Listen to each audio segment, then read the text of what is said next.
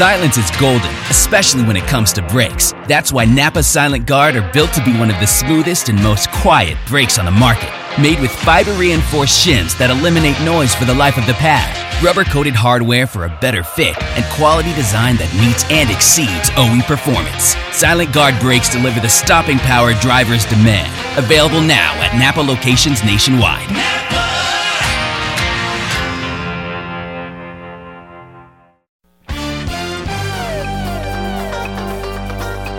This is Motor Racing Network Classics, presented by MRN.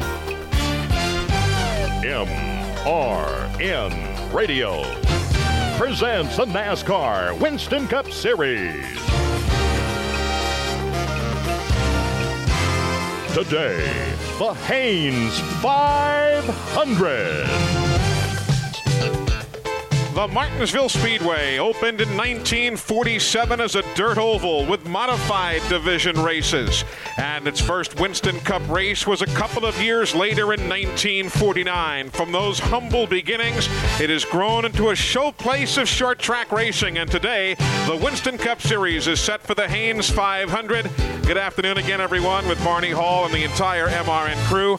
I'm Eli Gold. Fans now having jammed their way into the Speedway's grandstands are set for what should be an awfully interesting day, Barney, because in this now, the 599th Winston Cup race ever, the technology and braking is caught up with the Winston Cup cars. The engine development is there. The drivers, if the hitting doesn't get too contagious, are ready for a tough, tough short track afternoon. Well, it'll be a typical Martinsville race. It's uh, every driver you always talk to say you're going to see some sheet metal bent up, you're going to see some cars torn up, you're going to see some tempers flare. It's almost impossible to run a 100 lap race here and that not happen, much less 500 laps.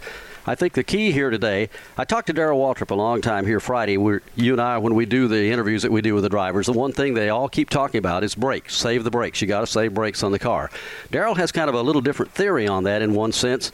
He says the new technology and everything they've come up with and the improvements they've made on the cars has changed the okay, way you gentlemen, race. start your engines. Boomer Esiason, the quarterback of the Cincinnati Bengals, with that command to fire the engines. Jim Phillips, I guess there's going to be a lot of unknowns in this race because yesterday afternoon it was a little bit cool, but nothing like it is today. Well, I think the biggest thing today is going to help the drivers, Barney. Usually here uh, in Martinsville in the spring, it tends to get hot. When you're comfortable in the car, you can drive better. Your mind works better, and you don't use the brakes as bad as you normally would. I don't think the cooler temperatures are going to help a, a driver who rides those brakes hard, but I think the weather will help the driver uh, think more clearly today, hopefully, and they'll get through this 500 laps with some brakes. I talked to three or four drivers. They said, we're going to go 300 laps really concentrating on these brakes. You've got to if you're going to run that second 200 laps.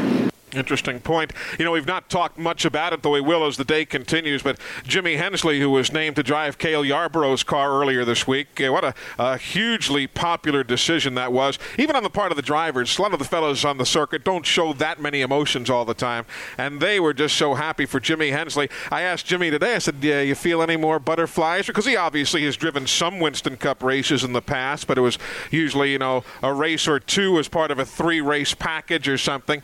He said, "No." No, said, I haven't been too bad. He said, maybe a little sleepless night here and there, but I ran into Jimmy's wife, Becky, this morning. I said, How's uh, Jimmy been? She goes, He's been a basket case. She said, Don't let him tell you otherwise. He says, He knows that this now is the first truly bona fide full time opportunity he's had in this division. He'll do well. He knows this racetrack like the back of his hand, much as Darrell Waltrip knows Nashville, Tennessee when he started his career there. Jimmy has probably as many miles on this speedway, though not in a Winston Cup car, as anybody out there. He's put an awful lot of laps on this racetrack. He's got good equipment here. He should have a good finish. Cars begin to roll right now as they go down toward the south end of the speedway. That is where turns one and two lie here at this racetrack. Up in three and four, that'll be up in the north end of the speedway.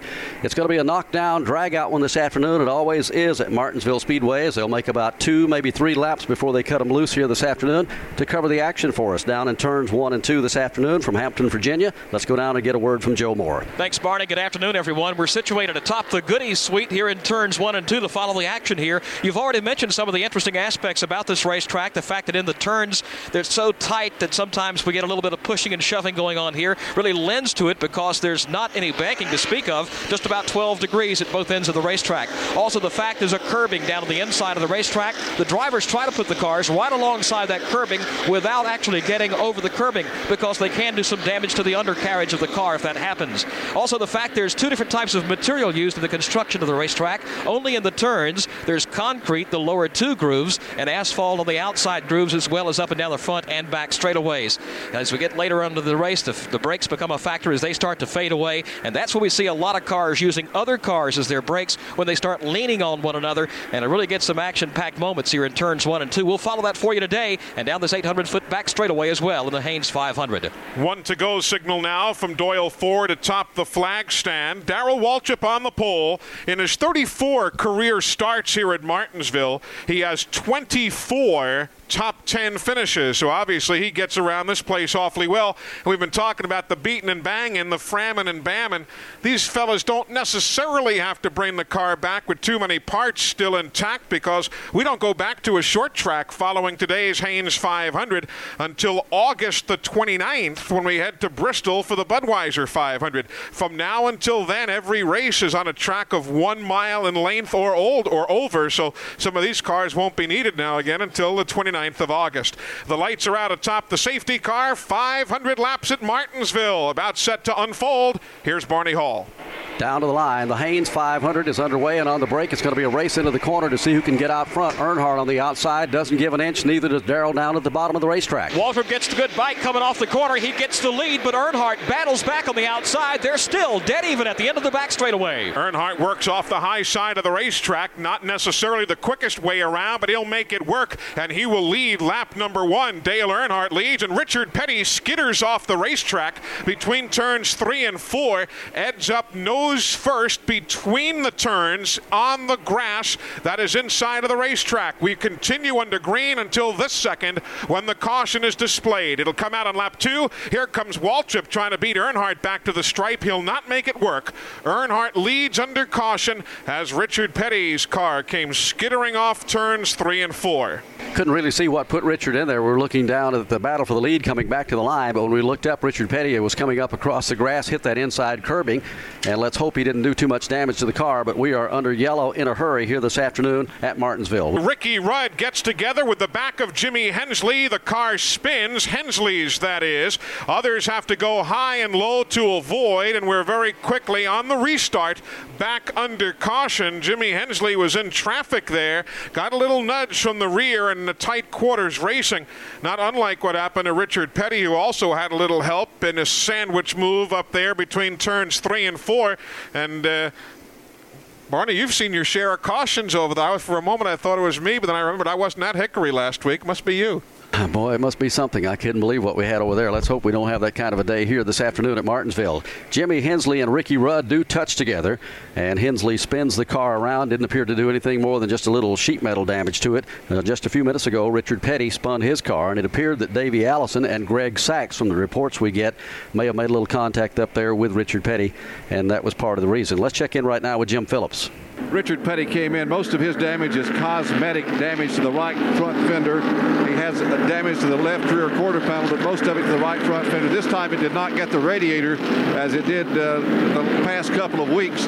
Also involved was Bobby Hamilton. He has some front end damage, but I think he'll be able to continue with no problems. He, both those cars are coming back in the pits right now.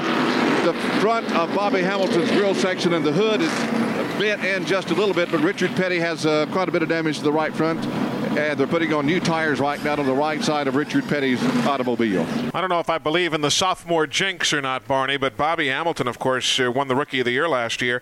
The best finish he has had this year is 18th place at Rockingham. Very much unlike that team because they've got good guys working, a good driver. Uh, they've just had a lot of circumstances, but uh, after a super Rookie of the Year effort a year ago, they just kind of can't get out of their own way here for a myriad of different reasons in 92. We've seen that happen over the years. Many many, many times. It seems like the second year that a, that a driver is on the circuit, he'll have more than his share of problems. But right now, he's got a lot of company with other guys that are having problems too. Michael Waltrip. In the last few weeks, they can't seem to, to buy a decent finish without getting in a wreck or blowing up an engine or a dozen things happening. And there's some other teams that right now are on a bad roll also. But hopefully they'll all get it cured here shortly. Field about to be given the indication, one lap, and we'll go back to green. Dale Earnhardt is a leader. Darrell Waltrip is second. Derrike Cope is back there in third place. Fourth right now is Brett Bodine. Fifth is Michael Waltrip. Sixth is Ricky Rudd, so he's no worse for the wear. And that little shunt up there in the corner a minute ago with Jimmy Hensley. Kyle Larson brings his Chevy in. Tires, Sunoco Racing Fuel. From fueling NASCAR champions on the track for over 20 years to innovating 94 octane, the highest octane on the market. Performance is what Sunoco does. All Sunoco fuel at the pump meets the same top tier standards as the fuel used in NASCAR. Money stop here for Ryan Blaney. Four tires with Sunoco fuel. From the track to your tank, you can trust Sunoco to help your vehicle perform at its peak. As they get ready to cut them loose, they're moving down in turns one and two in front of Joe Moore. In the seventh spot now, right behind Ricky Rudd, the Rusty Wallace car. In eighth now, the Dave Marcis machine. Ninth is Alan Kulwicki. Rounding out the top ten is Mark Martin. It'll be a single file restart as they line up behind the Pontiac safety car, now headed to turn three. Jimmy Hensley and Richard Petty have each lost a lap. Bobby Hamilton remains on the lead lap as we get set to go back to green with nine of 500 laps on the board.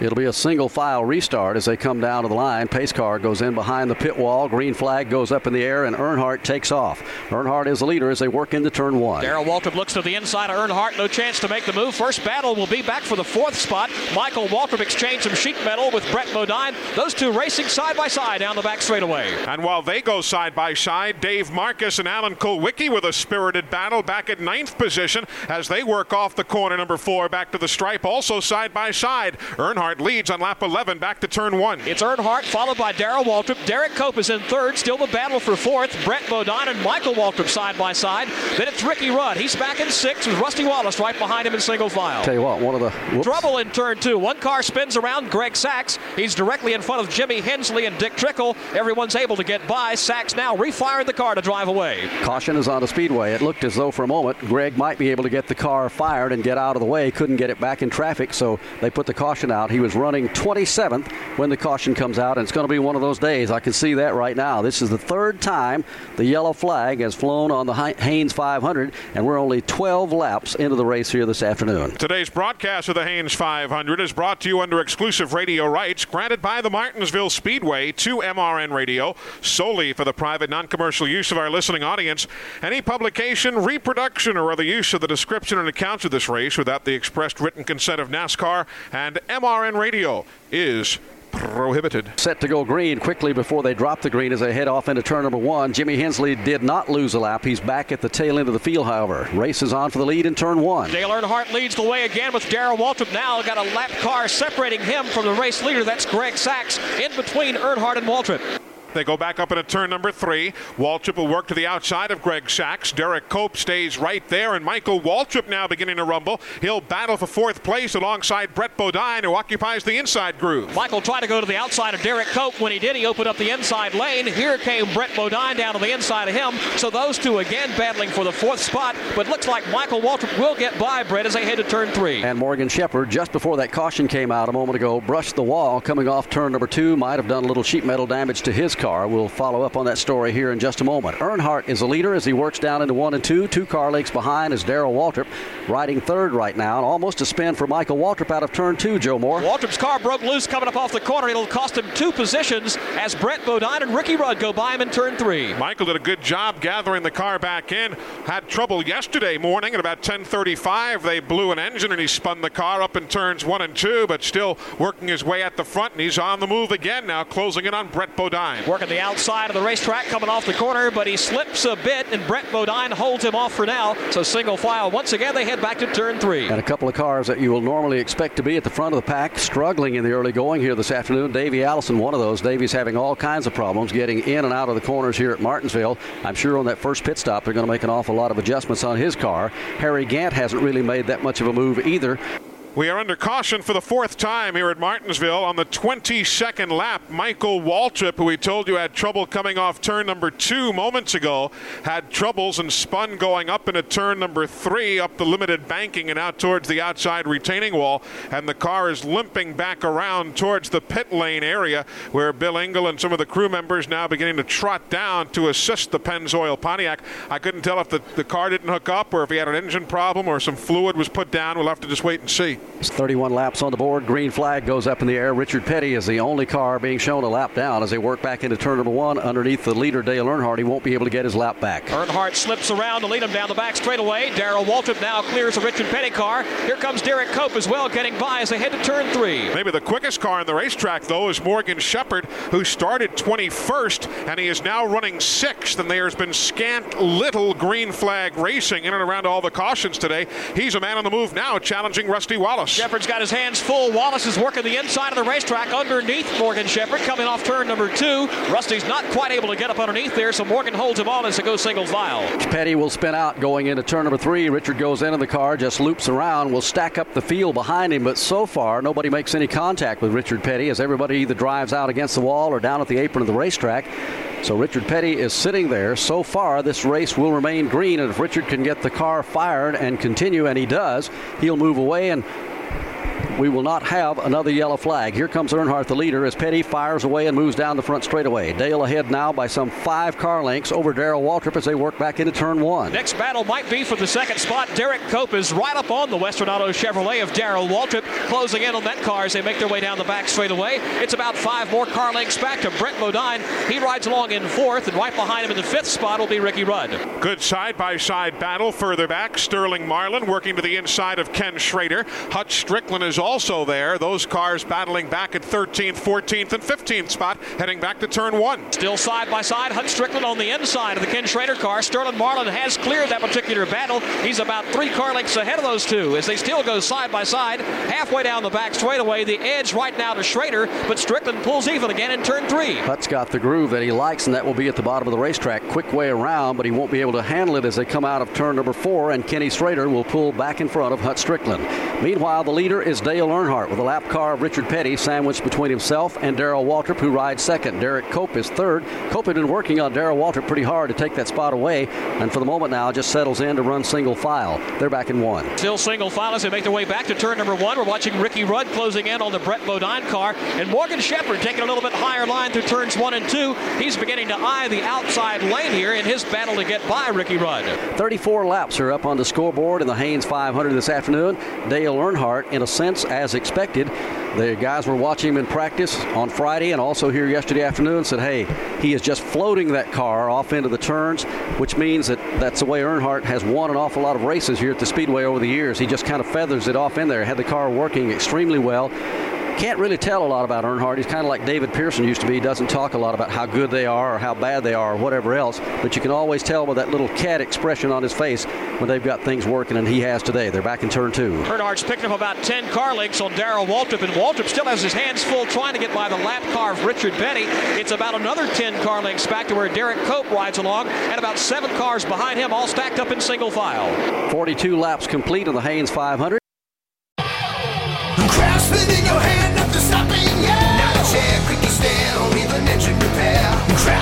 Your hand, nothing you can't do. Like lawn, that kitchenette on. Craftsman in your hand, nothing stopping, yeah.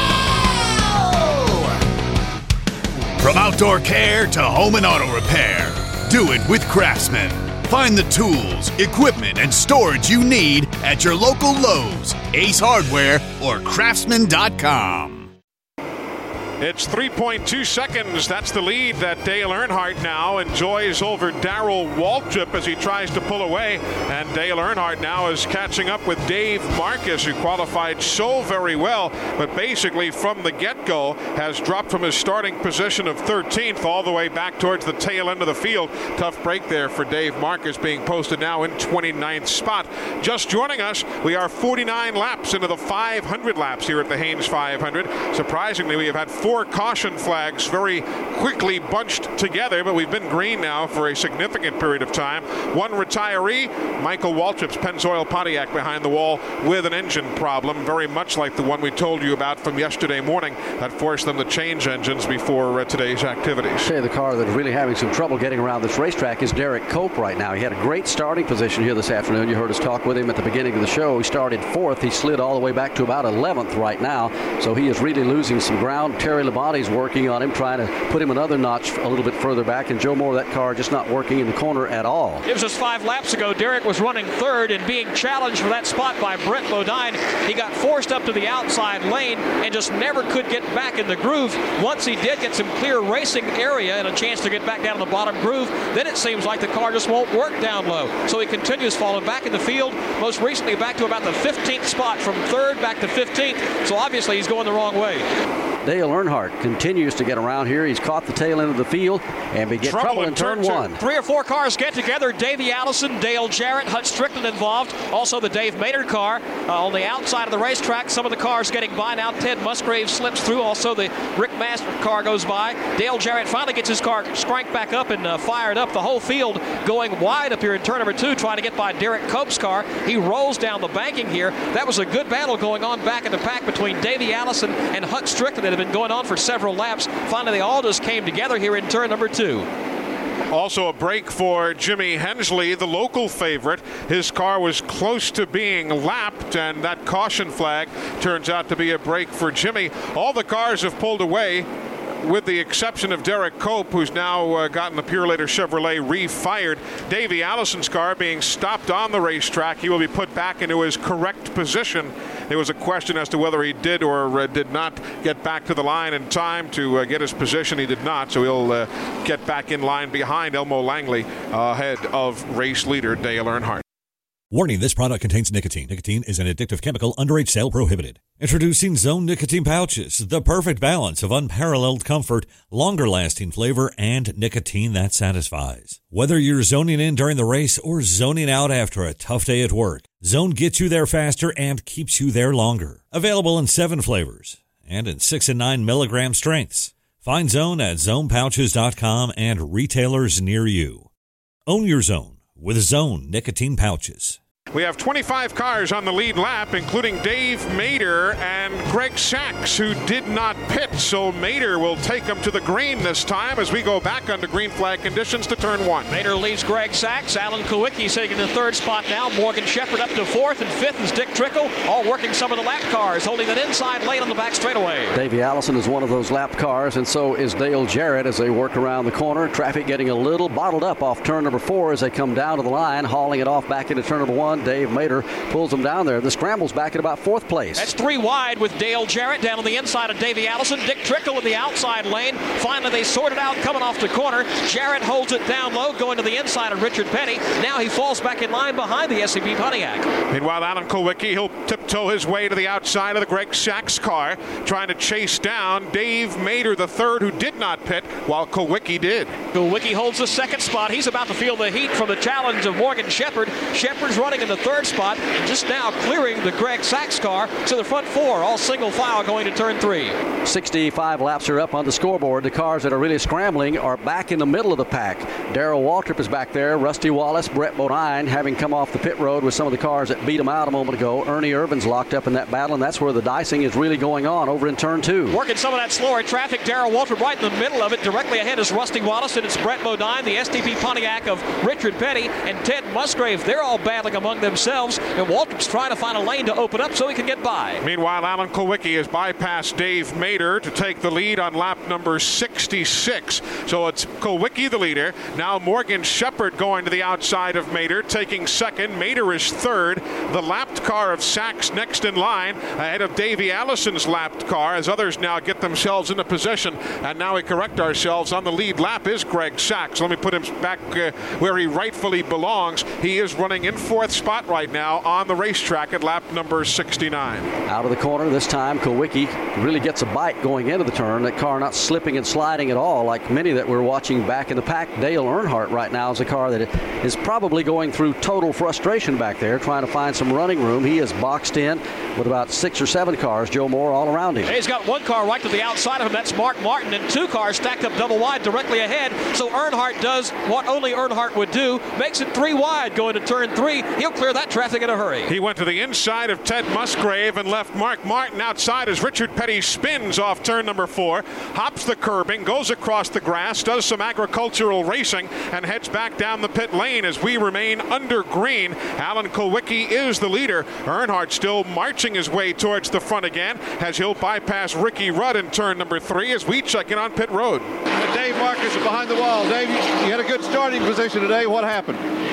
Well, at first there we took off pretty good, and then uh, I thought I had a flat tire. I ran over something in that first wreck. We came in, caught that caution, got lucky on that. Uh, went back out there now, and we broke an axle on the right rear, so uh, we're having to take the rear gear out, get the broken piece out of the rear end, put it back in, we'll go back out and finish. That's Dave Marcis sitting behind the wall as they work on his Chevrolet. Dave Marcis out of it for the moment, but you heard him say he will be back as soon as they get the car repaired. 75 laps on the scoreboard. Alan Kulwicki is the leader. He is across the line right now, and he is ahead of Morgan Shepherd by about one and nine tenths seconds as they work back into turns one and two. Shepherd has about the same distance over the third place car of Dave Maynard. Maynard's accompanied by the lap machine of Davey Allison. Then comes along the Dick Trickle car. He's running fourth. Brett Bodine now in the fifth spot. He's separated from Trickle by two lapped cars, Dale Jarrett and Greg Sacks. Mader's doing a surprisingly good job at this point, considering the pit stops that others have made, whereas uh, his team chose to stay out there and get the points for leading a lap. Matter of fact, Mader led six laps from 60 through 66 before yielding, but now he'll yield to Davey Allison, who is getting a lap down. He'll also yield to the Dick Trickle car, being posted in the fourth position, and here comes Dale Jarrett also closing in to try and make a move. Good scramble right there as they work back into turns one and two. They go in that corner door to door, and usually you won't see that much door to door racing the first 100 laps here at Martinsville, but apparently the racetrack being cool today is not as slick as it normally is, so we're seeing them get with the program in a hurry. 74 laps are on the scoreboard as they work out of turns three and four. Again, watching those cars that were at the front of the pack early this afternoon try to break out of that traffic and get back up there. Namely, the two cars we're looking at will be Darrell Waltrip and Dale Earnhardt. Still pretty well boxed in with a lot of traffic off turn two. But they're hooked up nose to tail, working the traffic. Earnhardt behind the Darrell Waltrip car, and Earnhardt's taking the same line through all the traffic that Waltrip is. Right now, getting by the Greg Sacks car. Finally clear, at least on the outside lane as they come off turn four. Of course, it's still fairly early. Just 80 laps are complete in this 500 lap affair,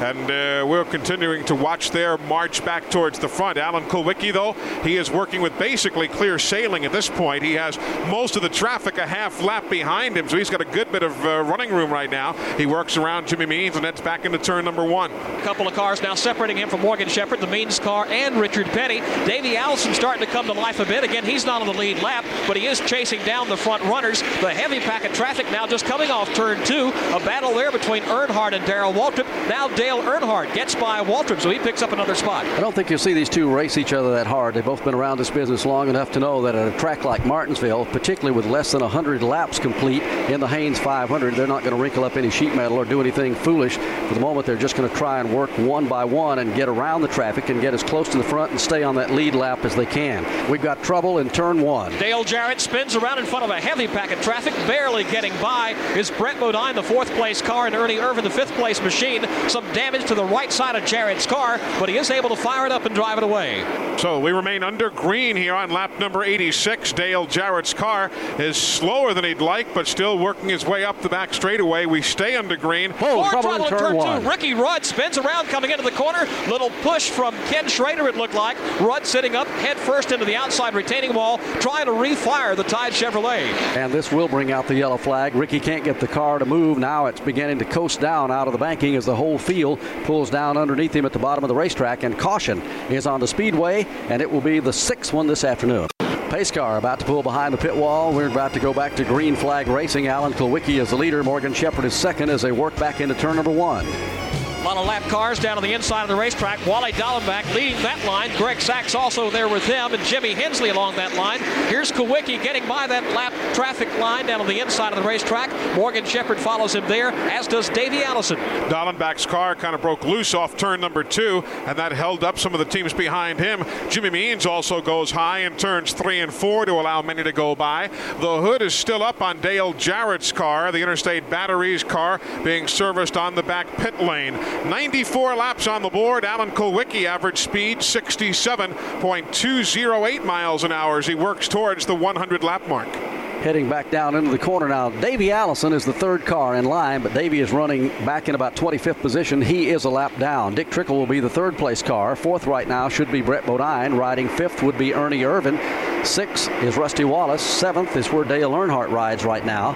Eighth looks like Greg in ninth is Darrell Waltrip, and from ninth position on back, that's where the real trouble out of turn number four. Morgan, she- not Morgan Shepherd. I want to keep wanting to put Morgan in Bud Moore's car. Spinning, Jeff Bodine comes out of the corner. The field will go on by, and it looks like this race could remain under green as he gets the car fired and takes it back into the corner. So Jeff Bodine, who was having a pretty good run, spins it, and this race will stay under green.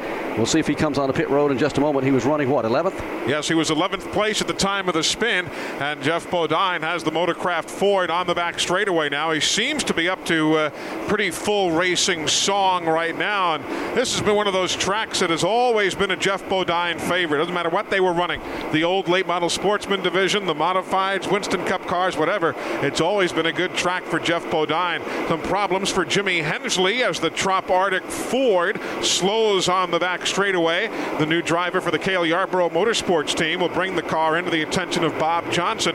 You know, it's interesting. In three years, Jimmy Hensley is now the eighth different driver to drive for Cale Yarborough. Some of the names I had forgotten as we looked them up here this morning, but uh, hopefully this will turn out to be a, a good situation for Jimmy. But lot of work on the car, Jim Phillips and Winston Kelly both looking on. They're going to work on the right side of Jimmy Hensley's car. Right side tire apparently cut down as he's off and away. Damage minimal to the right front end on the Geoff Bodine car, and the Bud Moore crew is electing to leave him out on the racetrack. Bud Moore and the crew anxiously watching as that spin occurred coming out of the corner just a moment ago. But for the moment, it seems that Geoff Bodine has not done any damage to the car that would hurt it. He's running full race speed, Joe Moore, as he works back into one and two. Car's looking good, still hooked up quite well, coming to the corner again. Some cosmetic damage to the car, but it does not appear to be hurting the movement. 101 laps on the board. Alan Kulwicki had a four-second lead before the caution came back on lap 87 when Ricky Rudd spun, and right now he's trying to pull away and add to that lead again. Dick Trickle, remember we told you a little while ago that his car hadn't been working all that well. A couple of quick repairs on the pit lane, and now he's running up in the third spot. And of course, short track racing is Dick Trickle's cup of tea. My style and uh, chassis setup, whatever, seems to fit Wilkesboro real well. Uh, but with this team, you know, I think the bigger the track, the more car you got to have. And, you know, with uh, Stavola's uh, number eight Ford, I do have a better horse and stuff. So the speedways, I think our first win could come at any track. It don't have to be a short track remind Dick that we're not at Wilkesboro, we're at Martinsville. He said, "Oh yeah," he said, "But I like this racetrack too," and uh, he's looking forward to running well here. But he also cautioned us that I'm really tough on the brake pedal. He said that's a big, big problem for me. He said, hopefully the problem won't show up here this afternoon. Uh, if he has a brake problem, it'll be awfully hard to come up with a top five finish if he uses the brakes up, which you can do real easy at this speedway. 104 laps are on the board. The overcast skies are getting a little bit heavier here as the summer buildups began to occur. The spring buildups here in the mountains around uh, Uh, northwest Virginia. But for the moment, we've been in pretty good shape. It is cool all day long, and let's hope the rain will stay away. Now, here comes the Bud Moore Motorcraft Ford into the pits. Geoff Bodine will bring the car down. Let's follow his stop. Geoff pulls into the pits, and they're going to go up underneath the hood on the Motorcraft Ford. The bumper is bowed out on the car on the right front. We talked with Donnie Wingo, the crew chief, and he said Bodine and Jimmy Hensley got together on the racetrack, which caused the J- Jimmy Hensley car to cut a right front tire eventually. That's why they came in. They're working up underneath the hood on the Bud Moore prepared car. The window net is down. They don't know exactly what the problem is. Donnie Wingo has stuck his head in and is talking with Geoff Bodine.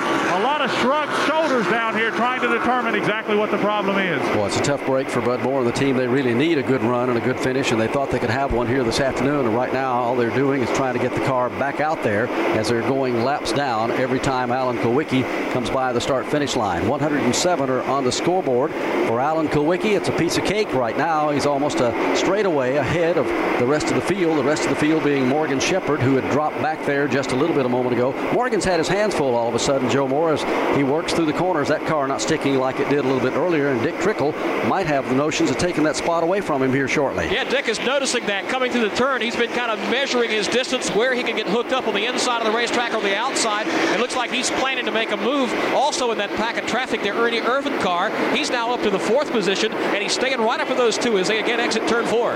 Meanwhile, Geoff Bodine's car has gone behind the wall to join Michael Waltrip, Dave Marcis, and Derrike Cope's cars, with I'm sure hopes to get whatever ails the Motorcraft Ford repaired and back on the racetrack.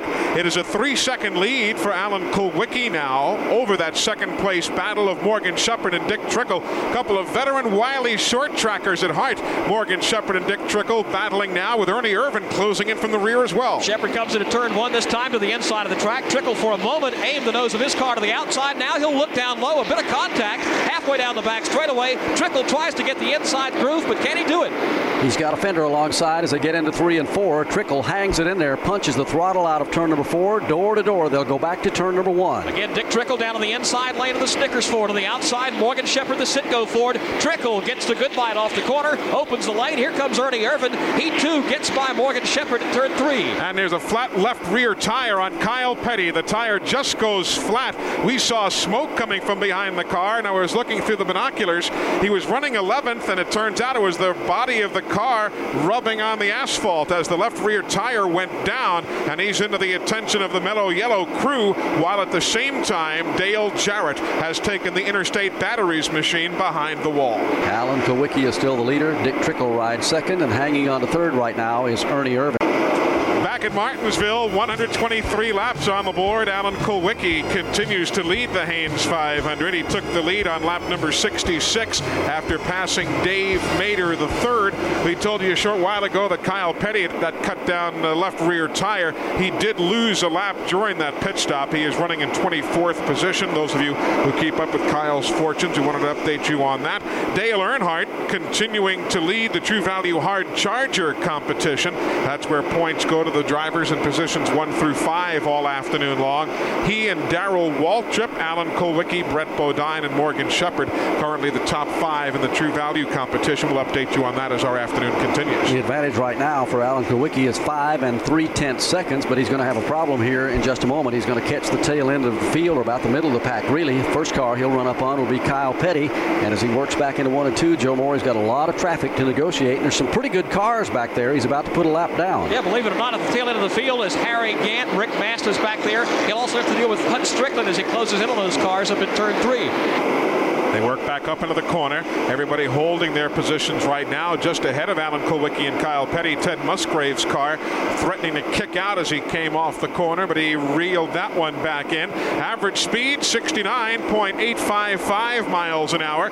We are showing at this point lap 127. 21 cars, now 20 cars on the lead lap. I correct myself, we did have 21 until Jeff Bodine pulled behind the wall at that exact moment. So 20 cars on the lead lap right now at lap number 128. Dale Earnhardt, who has been the leader earlier today, led the first 60 of the 120 laps run to this point. Alan Kulwicki has run uh, the lead, as has Dave Mader the third.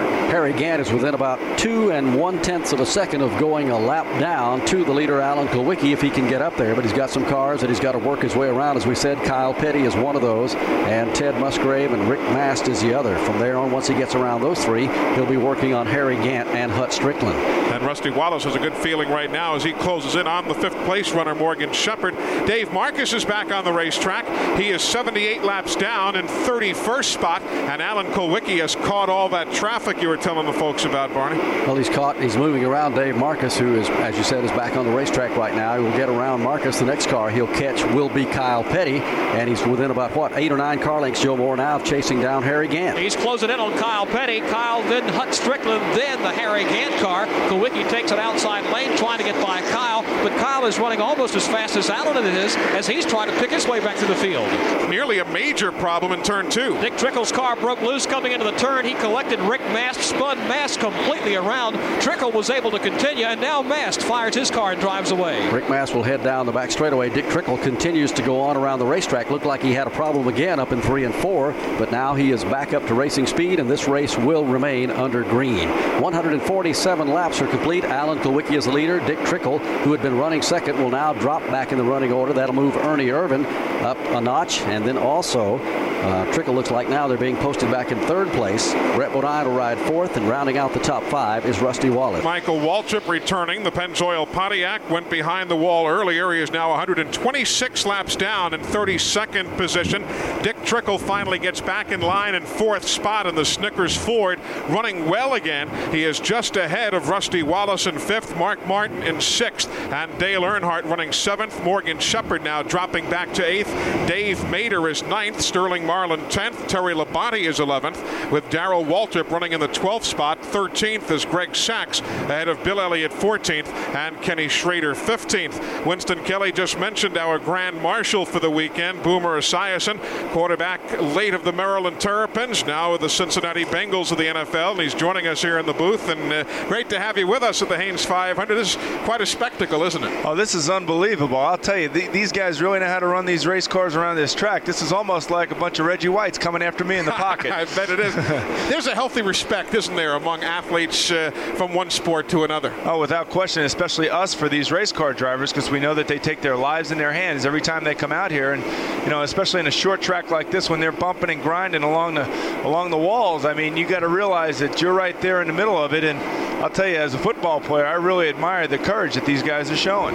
Boomer, have you been surprised that somebody like Joe Gibbs would buy a race team and get involved in this business? Well, I'll be honest with you. It's the first time I've ever really been this close to uh, NASCAR racing, uh, being in the pits this uh, this morning, and uh, you know it's infectious, and you can see because as football players, you know we love the the rumble and the the excitement that that brings, and then to be around there when these engines crank up. Well, I'll tell you, that really gets your blood flowing. You ever get the itch to get out there, like at Talladega next week, 200 miles an hour? There's there's a rush for you. I was talking to Dale Jarrett. I said, "No- "No way, this is not for me. I, I like the comfort and the uh, uh, and the uh, home feeling of the pocket when I'm uh, dropping back to pass." You know, the folks from Hanes, for whom uh, you are the Grand Marshal today, have been a, a major sponsor here at Martinsville, and we're seeing more of those types of companies, more so than the, the car parts and, and so on, uh, getting involved in NASCAR racing. Well, when you see a crowd like this that comes out here and supports NASCAR like they do, and, and you look in the stands, you want you want people that uh, are wearing your product, and, and these are Hanes type people, just like I am. You know, they're they, you know they shop at uh, the American stores, they buy the American products, and uh, they support their NASCAR. And I'll tell you something, uh, they're just like football fans. Uh, you know, they love the excitement. They're there, they're tailgating, they're partying, they're having a good time, and uh, what what a great way to spend a Sunday afternoon. We're chatting with Boomer Esiason. If you're just tuning in, a quarterback for the Cincinnati Bengals, the Grand Marshal here this weekend at the Hanes 500. We are 157 laps complete of the 500. Alan Kulwicki continues to pace the field with Ernie Irvan now being shown in the second spot. He is almost a full half lap down. Third belongs to Brett Bodine. Dick Trickle is in fourth. Rusty Wallace running fifth. Mark Martin sixth, and Dale Earnhardt in the seventh spot. This being NFL Draft Day, I can't let you go by without a little football talk. Obviously, last year was not a, a sparkling year uh, at Riverfront, but a new coach, uh, a lot of changes roster-wise, and Draft Day today. What do you think uh, for '92? Well, I got the surprise of my life. We might even have a new quarterback. It seems like our team has drafted David Klingler of the Houston Really? Cougars. so, you know, I, I just hope he can rush the passer because, you know, that's where we've been real deficient in the, in the last couple of years. But, you know, maybe they have something else in mind. How about a, a young coach like David Shula? That's uh, we've not seen that scenario since John Madden with the old Oakland Raiders. A guy that young. Well, you know, he is young by age, but uh, not by football standards. You got to remember, obviously, he's uh, been in the footsteps of the legendary Don Shula, his dad. So he's been around professional football all his life. So he's been at all levels, and, and I know that he's going to bring a youthful enthusiasm to our football team, and uh, that's exactly what we need. Did you, when you were down in the pits earlier today, I know you had a chance to meet some of the drivers. You see any of those crewmen down there with the bills on them that might make some good linebackers for Oh, your team? well, I'll tell you what, man. Those guys know how to eat now. They're like Benny Parsons, you know. Speaking of linebackers, Les Richter right next door here, one of the uh, all-time greats in uh, both pro and uh, collegiate football. We just decided to import a linebacker to make you feel at home here this week. Well, I'll tell you what, you know, it's all like we're all a little bit of cousins. We got Jerry Glanville racing now. We got Joe Gibbs into racing. Walter Payton's into racing. So why not me? Huh? See where Mark Rypien was talking in the paper the last few days about maybe uh, purchasing a team. Uh, maybe you'll be next. I can understand why. I'm telling you, it's just so exciting. It's it's amazing just to watch these cars reach these speeds. And although, you know, we're at a short track and it's not the Daytonas, the Talladegas. I mean, there's a lot of there's a lot of strategy going on. There's a lot of bumping and grinding. The excitement uh, is tremendous. Well, Boomer, it's great to see you here. And uh, anytime you get the urge to visit, please do. Don't be a stranger to the to the NASCAR scene. And best of luck to the Bengals this year. Thank you very much. Good to see you, Boomer Esiason, quarterback for the Cincinnati Bengals. And uh, you, I was telling you, I guess one of the broadcasts not all that long ago, we had talked earlier. I was surprised how much some of the NFL guys knew about NASCAR racing. They just weren't casual fans. No, just about everybody that we've ever had visit our booth uh, pretty well knew who most of the drivers, at least the top drivers, were, and pretty well what makes the sport tick and everything else. And I think we're going to see more and more uh, involvement in it, probably from the NFL. Joe Gibbs, is, I think, maybe is just the tip of the iceberg as far as other people getting involved in this sport uh, in the next probably couple of years. Back to Martinsville with Barney Hall. I'm Eli Gold. Joe Moore covering the turns. Jim Phillips and Winston Kelly are on pit road. Our chief engineer is Harry Howard. On-site engineering from Vince Marzello and Clay Stalka back with us at the racetrack. Alan Kulwicki continues to lead. We have had seven caution flags today. Average speed 74.334 miles an hour.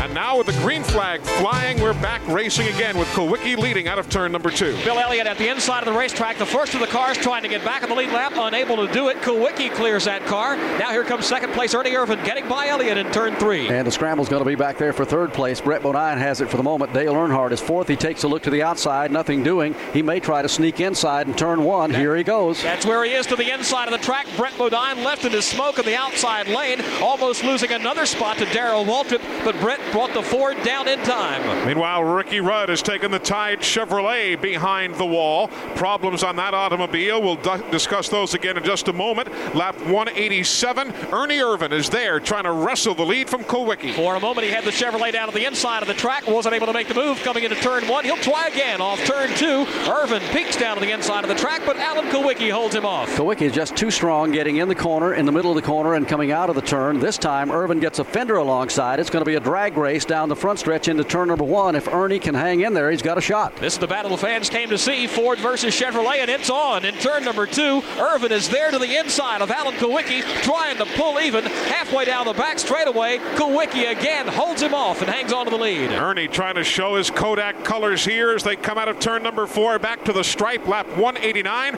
Kulwicki holds off that challenge by Ernie Irvan one more time. They're back in turn one. This time Irvan falls into the tire tracks of Kulwicki, but he peeks again to the inside, coming off turn two. Looking back, he sees Dale Earnhardt beginning to close in now from the third spot as the leaders race into three. I think Dale Earnhardt's just going to sit right where he is and watch this battle go on for the lead because as hard as they're running in and out of the corners and through the middle, they're both going to use up some tires and use up the car a little bit, and Dale might not have too much trouble taking over the lead himself a little bit later. They swing back into turns one and two. Kulwicki shuts the door again, this time on Ernie Irvan. Ernie will drop back one car length. Dale Earnhardt is about five car lengths behind all that's going on. The next car in line is the lap machine of Bill Elliott. Riding in fourth right now, that is still Brett Bodine. Darrell Waltrip's up to fifth. They're all back in turn one. Everybody single file once again into the turn. Irvan peeks just for a moment down to the inside of Kulwicki, thinks better of it. They'll all go single file this time down the back straightaway and into turn three. Just looking up in our numbers here, Barney, and again, I had to double and triple check, but this would be the first time all year that Ernie, Ernie, Ernie Irvan would lead a lap if he is able to get around Alan Kulwicki here. All season long, he has been struggling trying to get that car up to the point, and should he bypass Kulwicki. It would be the first time all year the Kodak Chevrolet has led a Winston Cup race. They're on lap 192 of 500 laps here at Martinsville, back off the number four corner of the stripe. The thing is, Joe Moore, the front two, while they're battling for the lead, they're also pulling away from third place on back. Well, the first, or the last three or four laps, they've kind of settled in, following the tire tracks of one another, going single file. So not that much battling that has allowed them to move away. They've picked up about eight car lengths now on Dale Earnhardt. He's got about five car lengths and another lap car separating him from the third place car, making it the fourth place car of Brett Bodine. Best scramble on the racetrack will be from Brett Bodine on back. Darrell Waltrip is the next car in line. He could take over a position if he can get around Brett. Right behind him is Mark Martin, and that car is working 100% better than it did earlier this afternoon. Dick Trickle rides right behind Mark Martin. Then it's a little ways back to Morgan Shepherd as they all work out of turns three and four and back into turn one. Alan Kulwicki leads the way, still with Irvan staying with him, but Irvan even is starting to fall off the rear deck of Kulwicki a bit, now about a car length back.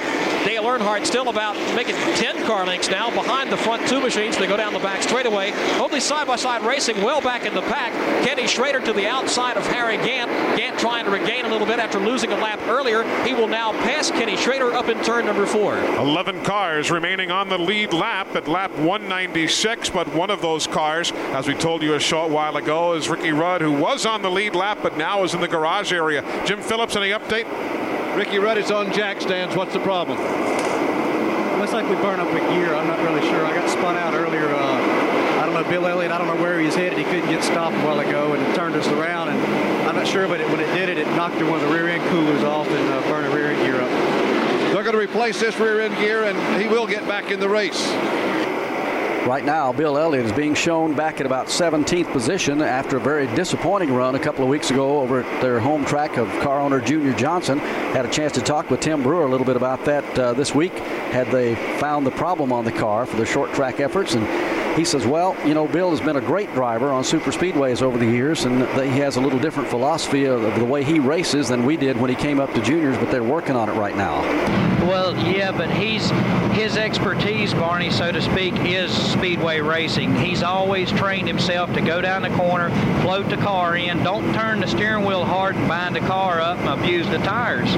And, and that's a very good driving style on a speedway.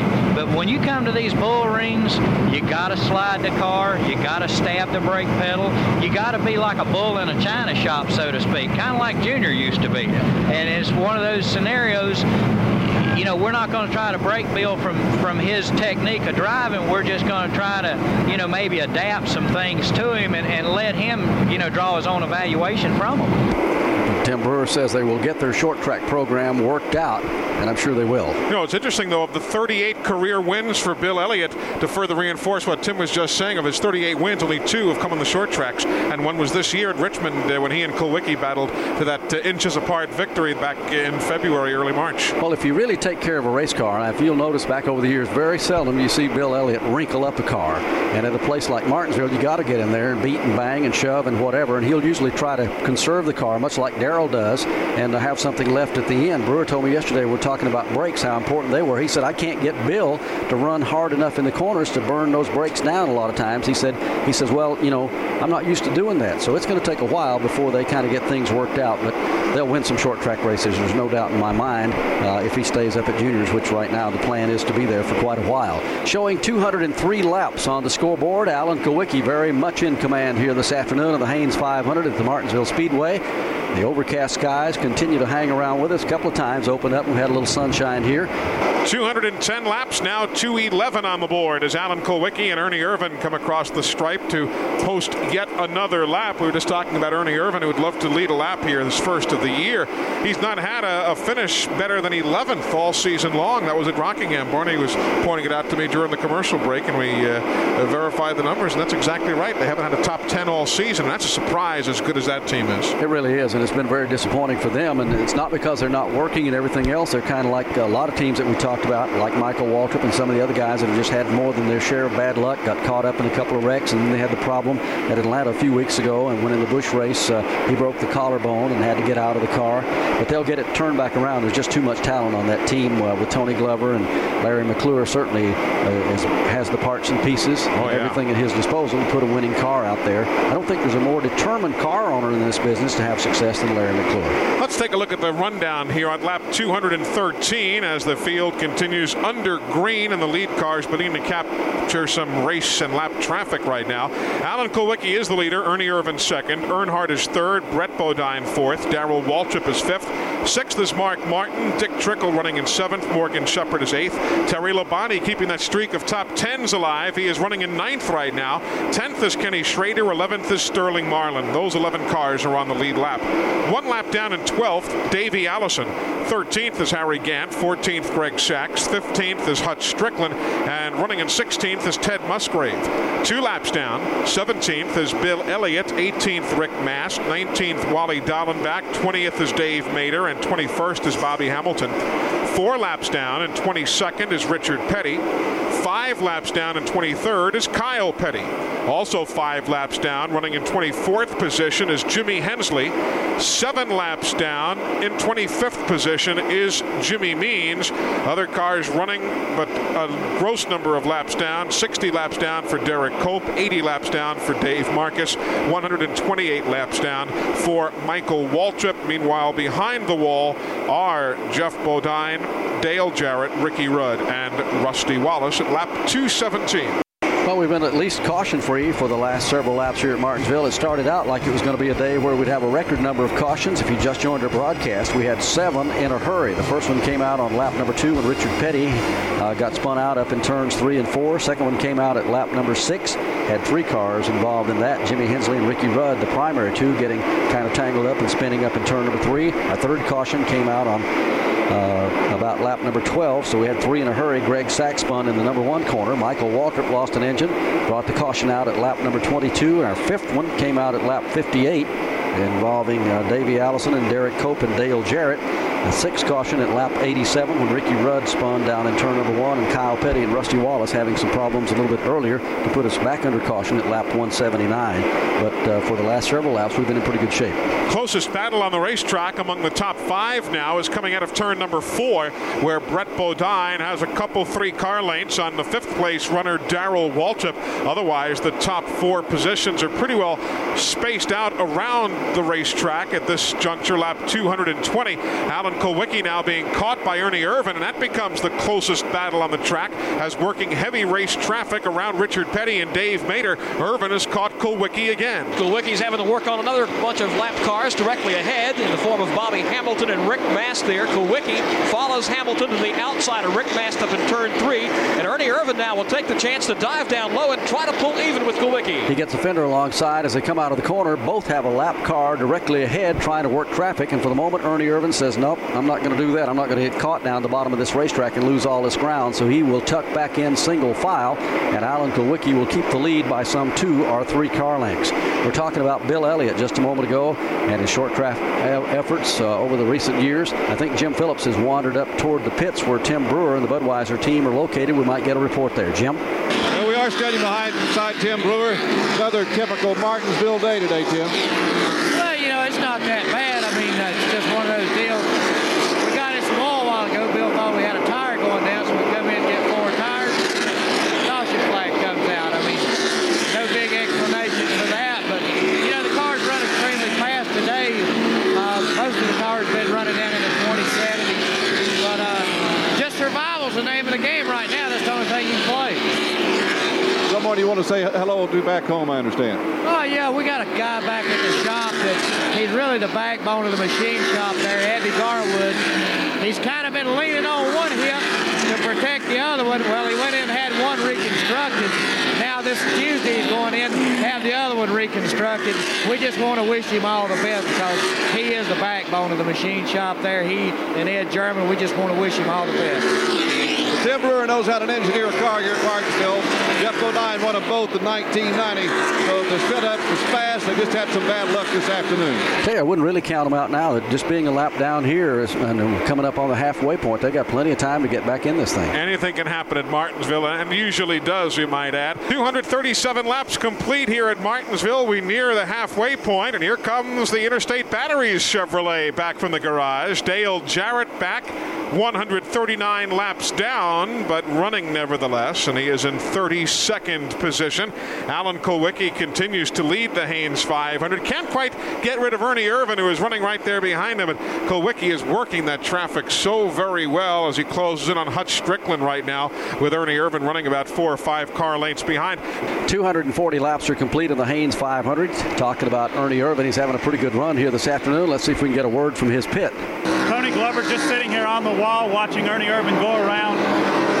Tony, Ernie seems to backed off just a bit. Is that by design? Is he just kind of letting the tires cool? Or is Alan pulling away from him? No, they're really they're really running about the same speed right now. You know, he's about six or seven tenths ahead of us, and we don't seem to be able to outrun him. So we're just going to sit here and save our brakes and save our car. You know, hopefully we got something left for the end of the race.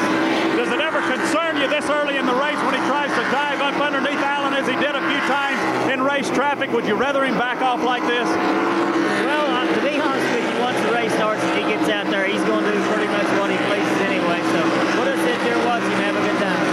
Tony Glover, crew chief on the Kodak Film Chevrolet, currently running in second position. And we're watching a pit stop in the back pits right now. Jimmy Means brings his car into the pits. In fact, he might be taking it back behind the wall.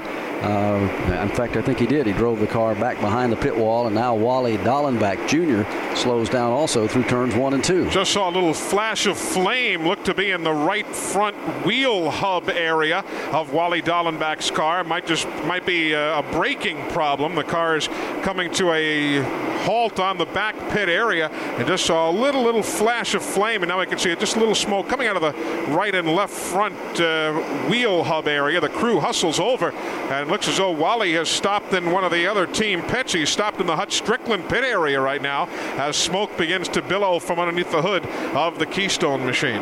And we see a lot of uh, team members around that car. They're pushing it back right now. We can get a report from over there in just a fo- few moments. He was running 21st, being shown three laps down, but he's got some problems on the car for the moment. 245 laps are on the board, five laps away from the halfway point here this afternoon in the Hanes 500 at Martinsville. The weather's looking a whole lot better. As we said, we started under overcast skies. The buildups for the Thunder Boomers, as they call them in this part of the world, was pretty severe early this afternoon. But right now, I think we may be able to go the entire distance here without a stray shower coming by and uh, kind of interrupting the event as it goes on. 246 on the scoreboard.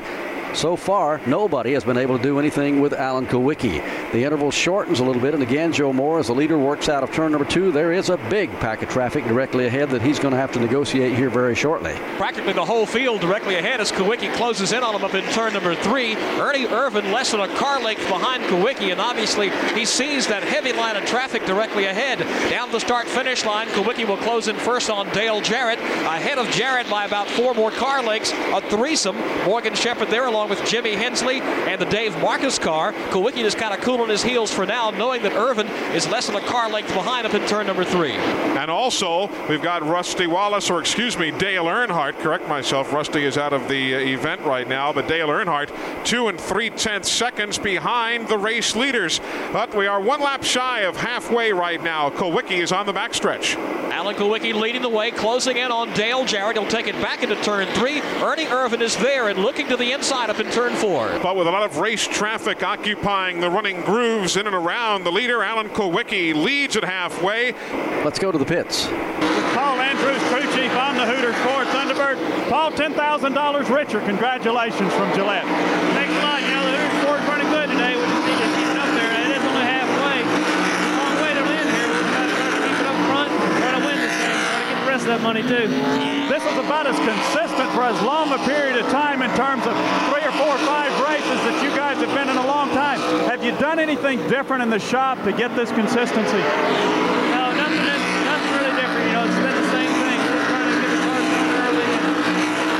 No change. The car's really been good practice. Really working hard on that yesterday to get everything working good. Now, the first pit stop, you only changed two tires. This time, four.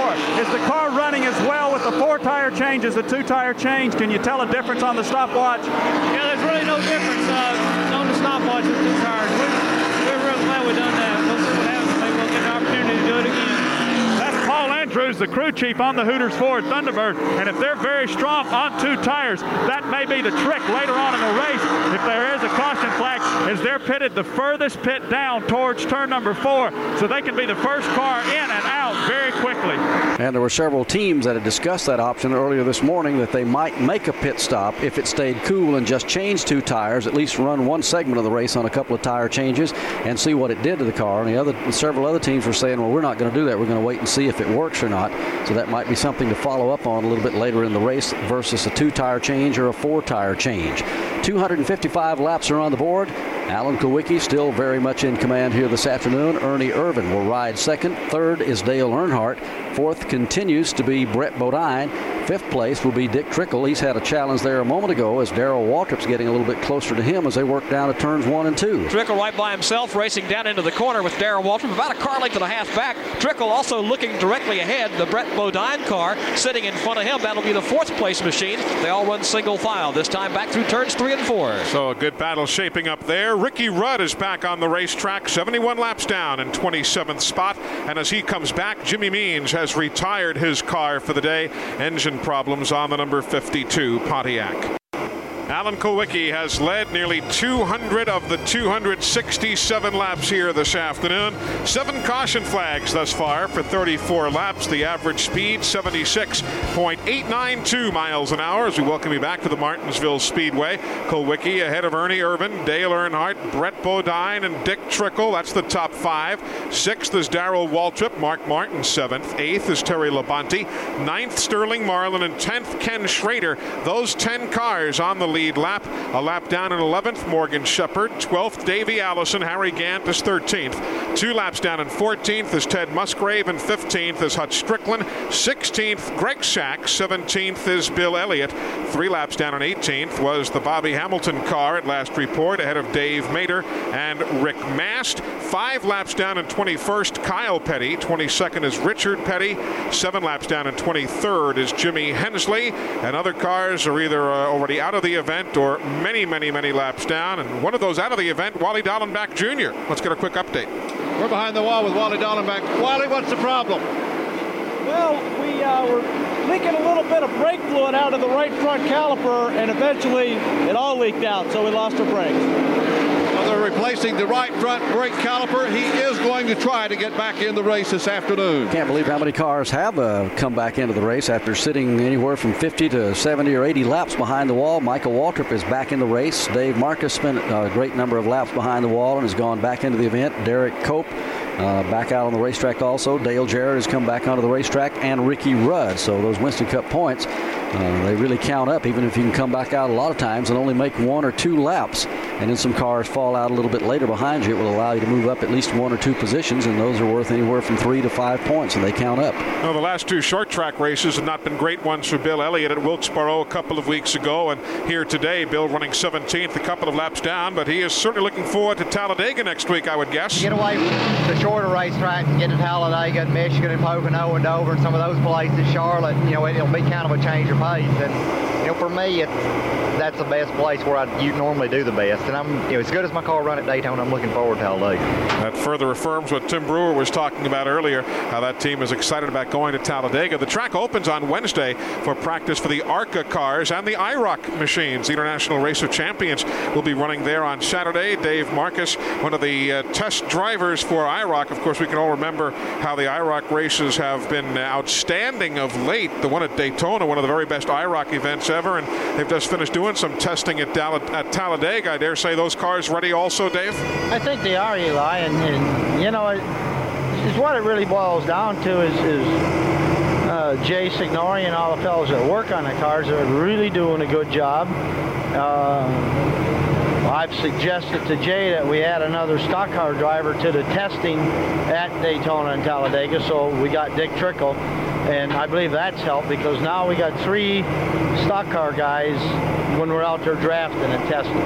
I believe that that's helped as much as anything because uh, I mean, everybody's aggressive when we're out there. I mean, we really go at it. We put, we don't worry about putting a tire mark on the door or whatever it takes, and and we really simulate an actual race with three cars and three drivers, and, and I believe that's what's turned the series around and made the cars so competitive. And you remember at uh, Speed Weeks morning when Dale Earnhardt won at Daytona that Friday afternoon, that three-wide battle, and even the race at Talladega last year. Those two have been just outstanding IROC events. Been some of the best events I've seen and, and since that series has been going the last couple of times at Daytona and Talladega. So it's going to be interesting to watch them get at it again. 276 laps on the scoreboard here at Martinsville. Field about, uh, well, pretty well strung out. If you're wondering why we're not doing a lot of lap by lap right now, there's a lot of separation between first all the way back to seventh and eighth, but it'll come back. It always does at this racetrack. It's one of those junctures in a 500 lap race sometimes where the field does kind of just get out there and ride to the next pit stop segment, but you can bet it'll change before the day is over. Continuing to lead, Alan Kulwicki. They've done their homework. They worked really hard when they came in here, and uh, he is one of those drivers that demands absolute total perfection in a race car. That team, they probably put in as many hours as anybody does. Let's give a call today, too, to Mike Beam and the Maxwell House Coffee team. They've had a frustrating year also, but today they've had a real good run. They've been up in the top 10 most of the day. They're currently being shown in ninth position. They have had more than their share of frustration here in recent weeks, and it had to hurt twice as bad when Bill Elliott, the other half of Junior Johnson's operation, was having the success they were. They reeled off four straight wins in a row. I talked with Tim Brewer a little bit about that the other day, and Tim says it hurts everybody up there when, when one team does good and another one does bad. He said all our guys feel bad for them. It does, Barney. You know, Mike, uh, he's he's a very competitive person. Uh, you know, I picked Mike to do that job because, you know, I, I feel like Mike's a good friend. I want to help him. I want to do anything I can for him. Uh, Sterling and I, we grew up together. You know, a lot of people called me last week and said, well, you know, y'all fired Sterling. I said, wait a minute. We ain't fired Sterling. Sterling Marlin's got a contract with Junior Johnson Associates. We don't operate like that, Barney. We don't fire people. We might move some people around or give them an attitude adjustment or whatever. But Sterling Marlin, I mean, you can't blame him for, you know, running over something on the racetrack or, or you know, you're going to wreck a car every once in a while. But you're right, it's it's tough on those guys right now. But, you know, I recall it being pretty tough on me the last couple of years. And, and you know, me, I mean, I, I grip my teeth. Uh, I don't take it personal. Like you know, it's just like anything else. I'm I'm not into that getting even stuff. I'm gonna I'm gonna get ahead if there's any way possible. But Mike knows guys. You know, when they need some help, you know, we'll bail them out or do whatever we got to do because it's not like you know we're they're down and we're trying to kick them. We're trying to pick them back up, and and we'll do anything we can to make that Maxwell House car as good as it can possibly be. The Maxwell House car is running very good here today with a shot to win. They're one of the few cars that are still up there on the lead lap. I think what there's only 10 now being shown right. on the lead lap. So uh, good run today for Mike Beam and Sterling Marlin, the Maxwell House coffee car here at Martinsville. If you're just tuning in, Dale Earnhardt led the first 60 laps, although Darrell Waltrip was the pole sitter. Earnhardt led on the uh, start, led the first 60 laps. Then on a pit stop sequence, most of the leaders pitted. Dave Mader did not, so he re- he assumed the lead on lap number 60, led until lap 66 when Alan Kulwicki passed him, and that's set now 286. And Kulwicki slows. Kulwicki slows out of turn number four. Problems with the leader. Ernie Irvan is the race leader. He will lead for the first time this year, and Kulwicki slowed out of turn four. They're in turn two now. Kulwicki still at the inside of the racetrack. He'll lose another spot to second place Dale Earnhardt, so Earnhardt gets by him. The lap cars as well going by. Kulwicki greatly slowed up in turns three and four. Can't really tell what the problem is, whether he has a tire cut down or whether he has a motor problem. He comes off the flat part of the racetrack up in turn number four and will bring the car to the attention of his pit crew. Let's cover that stop. They're going to work on the right side of the Hooters Ford Thunderbird. Danny Glad has the jack up. They're jacking it up on the right side of the car, changing right side rubber. Joe Covington on the rear side. Now they're swinging around to the left side of the car. So apparently a tire problem on the Hooters Ford. It's going to be a four tire stop. And it's going to be a costly stop for Alan Kulwicki because he is going to go at least a lap down and possibly two. He is down now and is heading back onto the racetrack. So Alan Kulwicki with a tire problem apparently will put him on pit road and give Ernie Irvan the lead in the Hanes 500. It is a full straightaway lead now for Ernie Irvan over Dale Earnhardt. Alan Kulwicki's problems are still continuing. It looks as though it was just more than those four tires of a change. The car is going around slowly here at Martinsville and will be coming to the pit lane this time by. Let's get a quick update. The Hooters Ford coming behind the wall. We got a chance to talk with one of the crew members, and they believe that there's a problem with the axle on the car. Alan's just pulled in, the window net's still up. He's one of the chief mechanics on the car as well as the team owner and driver, so he'll be conferring with his crew chief, Paul Andrews, about the repairs. So we won't get a comment with him right away, but it appears that it's axle problems on the Hooters Ford. And while Alan Kulwicki goes behind the wall, Wally Dallenbach returns to the race after the brake problems that sent him to the garage a bit ago. With Ernie Irvan leading. Ernie Irvan continues to lead here in the Hanes 500 at Martinsville. Dale Earnhardt second, Dick Trickle third, Brett Bodine fourth, and Darrell Waltrip fifth.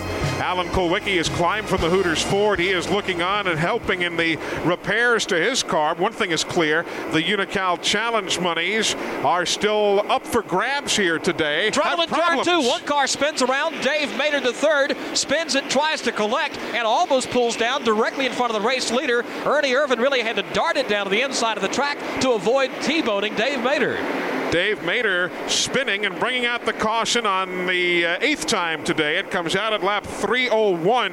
Mader was running in 18th position, four laps down at the time of the incident. Green flag goes back in the air, and Earnhardt takes off in a hurry as he hits turn one. Earnhardt clears the lap lane down on the inside of the racetrack, gets by the Wally Dallenbach car there. Here's Ernie Irvan now trying to clear Dallenbach's machine. Next to nine is Brett Bodine. He'll feel a bit of heat from Mark Martin trying to make a move on him for third. Dick Trickle is there as well. He's running in the fifth spot, and Terry Labonte running in sixth. Labonte, the only man to have a top 10 finish in all races this year. The lead cars are in one. Here's a third place battle. Mark Martin slips to the inside of the track and gets by Brett Bodine. So move Martin now up to the third spot. Bodine back to fourth. Dick Trickle now in fifth. And we saw a lot of sheet metal getting wrinkled in both ends of the racetrack on that restart as some of the better cars gets caught back in heavy traffic. Sterling Marlin trying to break out of a pack of traffic back there along with Darrell Waltrip. And also Harry Gant slows a little bit going off into the corner, but Gant has not been up to par all day long. Battle for the lead in the backstretch is ahead for turn number three. Ernie Irvan may drive in underneath Dale Earnhardt. Nope, he has better thoughts of that. Let's do it coming out of the turn. Out of turn number four, gets a fender alongside. Trouble in turn four. Brett Bodine tags the Dick Trickle car in close quarters racing. Trickle spins around, and the caution flag has yet to fly. Trickle was running in fourth spot now and will stay under green as Trickle's car comes off the curbing, and Earnhardt hangs on to the lead. Just close quarters racing there, and Trickle's car was rooted out of the way. Now that battle will resume for the lead, and Ernie Irvan was about to put a move on Dale Earnhardt coming out of the corner just when that accident happened. He takes a look out of turn two. Ernie's car breaks loose a bit down to the bottom side of the racetrack, trying to get a spot underneath Earnhardt. He'll have to fall back in line about a car length behind him. Here the leaders come through turn three and four now. Mark Martin has broken away from fourth and fifth place now and has basically caught the front two, although he is separated from the front two cars by the lap machine of Wally Dallenbach. Here's Earnhardt again, leading the way. Again, Irvan looks to the inside, gets a shot down there, but thinks better of it. He falls back in line in single file. Mark Martin now trying to clear the lap car of Wally Dallenbach in turn three. Tell you what, they've really made some adjustments and got Mark's car working 100% better than it did in the beginning of the race this afternoon. He's up there right now in a very strong factor, just trying to catch up to make it a three-way battle for the lead over in turn two. Martin goes to the inside of Wally Dallenbach, finally clears that car. Meanwhile, Irvan takes another shot at Earnhardt. Halfway down the back straightaway, Irvan is there. Ernie has the nose to the inside of Earnhardt's car. Between three and four, they draw even. Coming out of the corner, Irvan trying to step on it, but he won't beat him back to the line this time. Earnhardt hangs on to the lead by a half car length. Dale Earnhardt on the outside lane. Ernie Irvan hooked up down low. This time, give the advantage to Ernie Irvan. He's got a fender out in front, but down the back straightaway, Earnhardt again pulls even with him. And again, I can guarantee you a couple of these crew chiefs are saying, hey guys, we've got a long ways to race, almost 190 laps still to go in this thing. If you want to run those cars that hard, you're going to have the rest of the field catch up with you, but they're not about to give it up. They're back in turn one, and they are door to door. Dead even again. Back in turn number two off the corner. Irvan gets gets the better bite, gets the car out in front of Dale Earnhardt. Let's see if Earnhardt falls in line behind him. He's not given up yet. Earnhardt still battling with him on the outside. But this time, Irvan stays glued to the low side of the racetrack. And on lap 315, he will again assume the lead in a Hanes 500. Irvan leads, but Earnhardt wants it back. Earnhardt taps him a bit down at the bottom of the racetrack in turn number one. Looks to the outside, coming off turn two. No chance to make the move. Here goes Earnhardt, trying the inside, but again, he gets in line behind Ernie Irvan, the race leader. Dale Earnhardt going to tease him just a little bit to make him think he's going to try and drive up under there. And if he slips a little bit, you can bet Earnhardt will be there. But while all that door to door racing was going on, Joe Moore, it allowed Mark Martin to get within a couple of car lengths of catching both of them. Last time we talked about Mark Martin, he was still dealing with a lap car, Wally Dallenbach. He's long since cleared that car and now is drawing in on Dale Earnhardt about two car lengths behind him. After Dick Trickle's spin a few moments ago, he dropped to eighth place. He is the last car on the lead lap. He is running about a second and a half to two seconds ahead of the race leader, Ernie Irvan, here on lap 317. True Value Hard Charger competition. Alan Kulwicki, whose car is still being worked on behind the wall, does lead the True Value Hard Charger competition ahead of Ernie Irvan and Dale Earnhardt. But again, Kulwicki will not win today's race, having those problems back uh, a short while ago. He yielded the lead on lap 287, and the car has been worked on behind the wall since then. 325 laps on the board. Ernie Irvan continues to lead and continues to set some pretty good lap speeds here at Martinsville in the Hanes 500. Alan Kulwicki's Hooters Ford has now returned to the race. He is 32 laps down in 22nd position. A tough, tough break. What did they finally find, Winston Kelly, when they finished those repairs? Let's ask Paul Andrews. Paul, what exactly was the problem on the car? Just the drive plate on the right rear. Tough luck for the Hooters Thunderbird, but Alan Kulwicki has returned to the race. So he will be able to finish here this afternoon, but any chance he had of winning, and he had a good one going for a long, long time, kind of goes up right now and out the window, so to speak. 327 laps are on the board. Brand new set of players at the front of the pack right now, although Ernie Irvan's been up in the top five most of the day, and so has Dale Earnhardt. But with Kulwicki out of the picture, picture they had some some of the best racing going on about 20 laps ago that we've seen here this afternoon. But for the moment, Ernie Irvan has pulled away by about a full second right now as he works around Alan Kulwicki's ailing car over in turn two. Ernie Irvan working some more lap traffic, closing in now on the Kyle Petty car. Earnhardt now just getting by Alan Kulwicki, and Mark Martin still staying up there with Earnhardt. He now clearing that lap traffic in turn three. You know, much has been made about uh, Ford's 11 race winning streak dating back to October of last year, but right now the top two on the leaderboard are General Motors Chevrolets, Ernie Irvan in the Chevy, and Dale Earnhardt in the Chevy. I asked Dale yesterday, is this GM's week, do you think? I don't know, Eli. We, I tell you, we just keep working hard. The guys are doing a great job, and uh, you know we keep trying to come up with some more, and really, really are working hard for us testing. We tested down in Talladega and tested uh, Charlotte under the lights this past week, and we're just really working hard and concentrating on the car. Uh, it could be. This is a good racetrack for us, and you know we, we run good here, and I think we can be a consistent camper out there Sunday and be smooth with the brakes and you know save things like you need to up here. We got a good shot at it. And Dale has done that so far. We have not seen the, the term he coined, framming and bamming. It's been relatively calm over in the overall scheme of things. And Earnhardt does know his way around here. He's a five-time winner. Ernie Irvan, who is the race leader right now, would have uh, recorded his very first win ever at Martinsville if he ends up in victory lane. But uh, Earnhardt's been there a few times, a handful of times. He likes this racetrack, and he has a good feel for it. Richard Childress said yesterday he's floating the car off into the corner like he did a few years ago when we really had a car up here that would work good. And right now, he continues to just run extremely smooth. He doesn't tear up a lot of equipment. If he gets caught up in a wreck, you can almost bet it's totally unavoidable for Dale Earnhardt. He seems to just have a sixth sense, much like David Pearson and Cale Yarborough used to do if a trouble happens, to do the right thing at the right time. And his car is pretty much in one piece right now, Joe Moore. Looking at it up here, doesn't seem to be too many tire marks on it and too much sheet metal been in at all. Yeah, his car looks real good. I know he had a nervous moment a few moments ago. There's a lot of smoke coming out of the back of Michael Waltrip's car. He's still out on the racetrack laboring around here. They gave him the move over flag, and Earnhardt had followed him for several laps, kind of scared, I guess, to make a move around the car for fear of what may happen. Finally, he dove to the inside of the track, bypassed that car, and Mark Martin now has also cleared Mike Waltrip's smoking machine. あ。Ernie Irvan continues to set the pace. He too is going to catch a lot of traffic here in just a moment. First car he'll work around will be Rick Mast. The next car directly ahead will be Derrike Cope and Greg Sacks and Dick Trickle's machine as he negotiates his way around the racetrack. I talked to Darrell Waltrip yesterday. You and I have been here a lot of years. I've been here a few more than you have, but we've seen guys just totally go off the deep end here because traffic can frustrate you so bad. You can have a car that's a second quicker than somebody else that's running in front of you, and if they really want to be ornery about it, so to speak, they can hold you back there forever or get you boxed in or whatever. And I asked Daryl yesterday, I said, has there ever been a time up here at Martinsville that you just totally lost it and just said, to heck with it, I'm going to run over somebody? Let's let's be more specific. Okay, not somebody or something. Usually your aggression is directed in one person or one situation, and uh, sometimes you'll overreact. Uh, it's just natural instincts. You've been running here all day. You're tired. Your car's maybe not handling as good as it did in the beginning. The brakes are not as good as they were in the beginning, and somebody is messing with you for no reason. If you get by him, you're going to go faster than he is too. Now, why can't he understand that? Why didn't he? Why didn't he figure that out? You bump him a little bit going down the straightaway. Makes him mad because you bumped into him. You bump him a little bit going into the corner, trying to get him uh, to move over and let you go, using the chrome horn, if you will. Those are really not anything that should. Used to, you could do that to a guy. He understood. He'd move over and you'd go on. Now it's retaliation. If you hit me once, I'm going to hit you twice. And that's where we run into a lot of problems on these smaller racetracks, particularly. Guys have no tolerance for. Somebody messing with them, and just like they were messing with you, they, they don't they are all takers and no givers.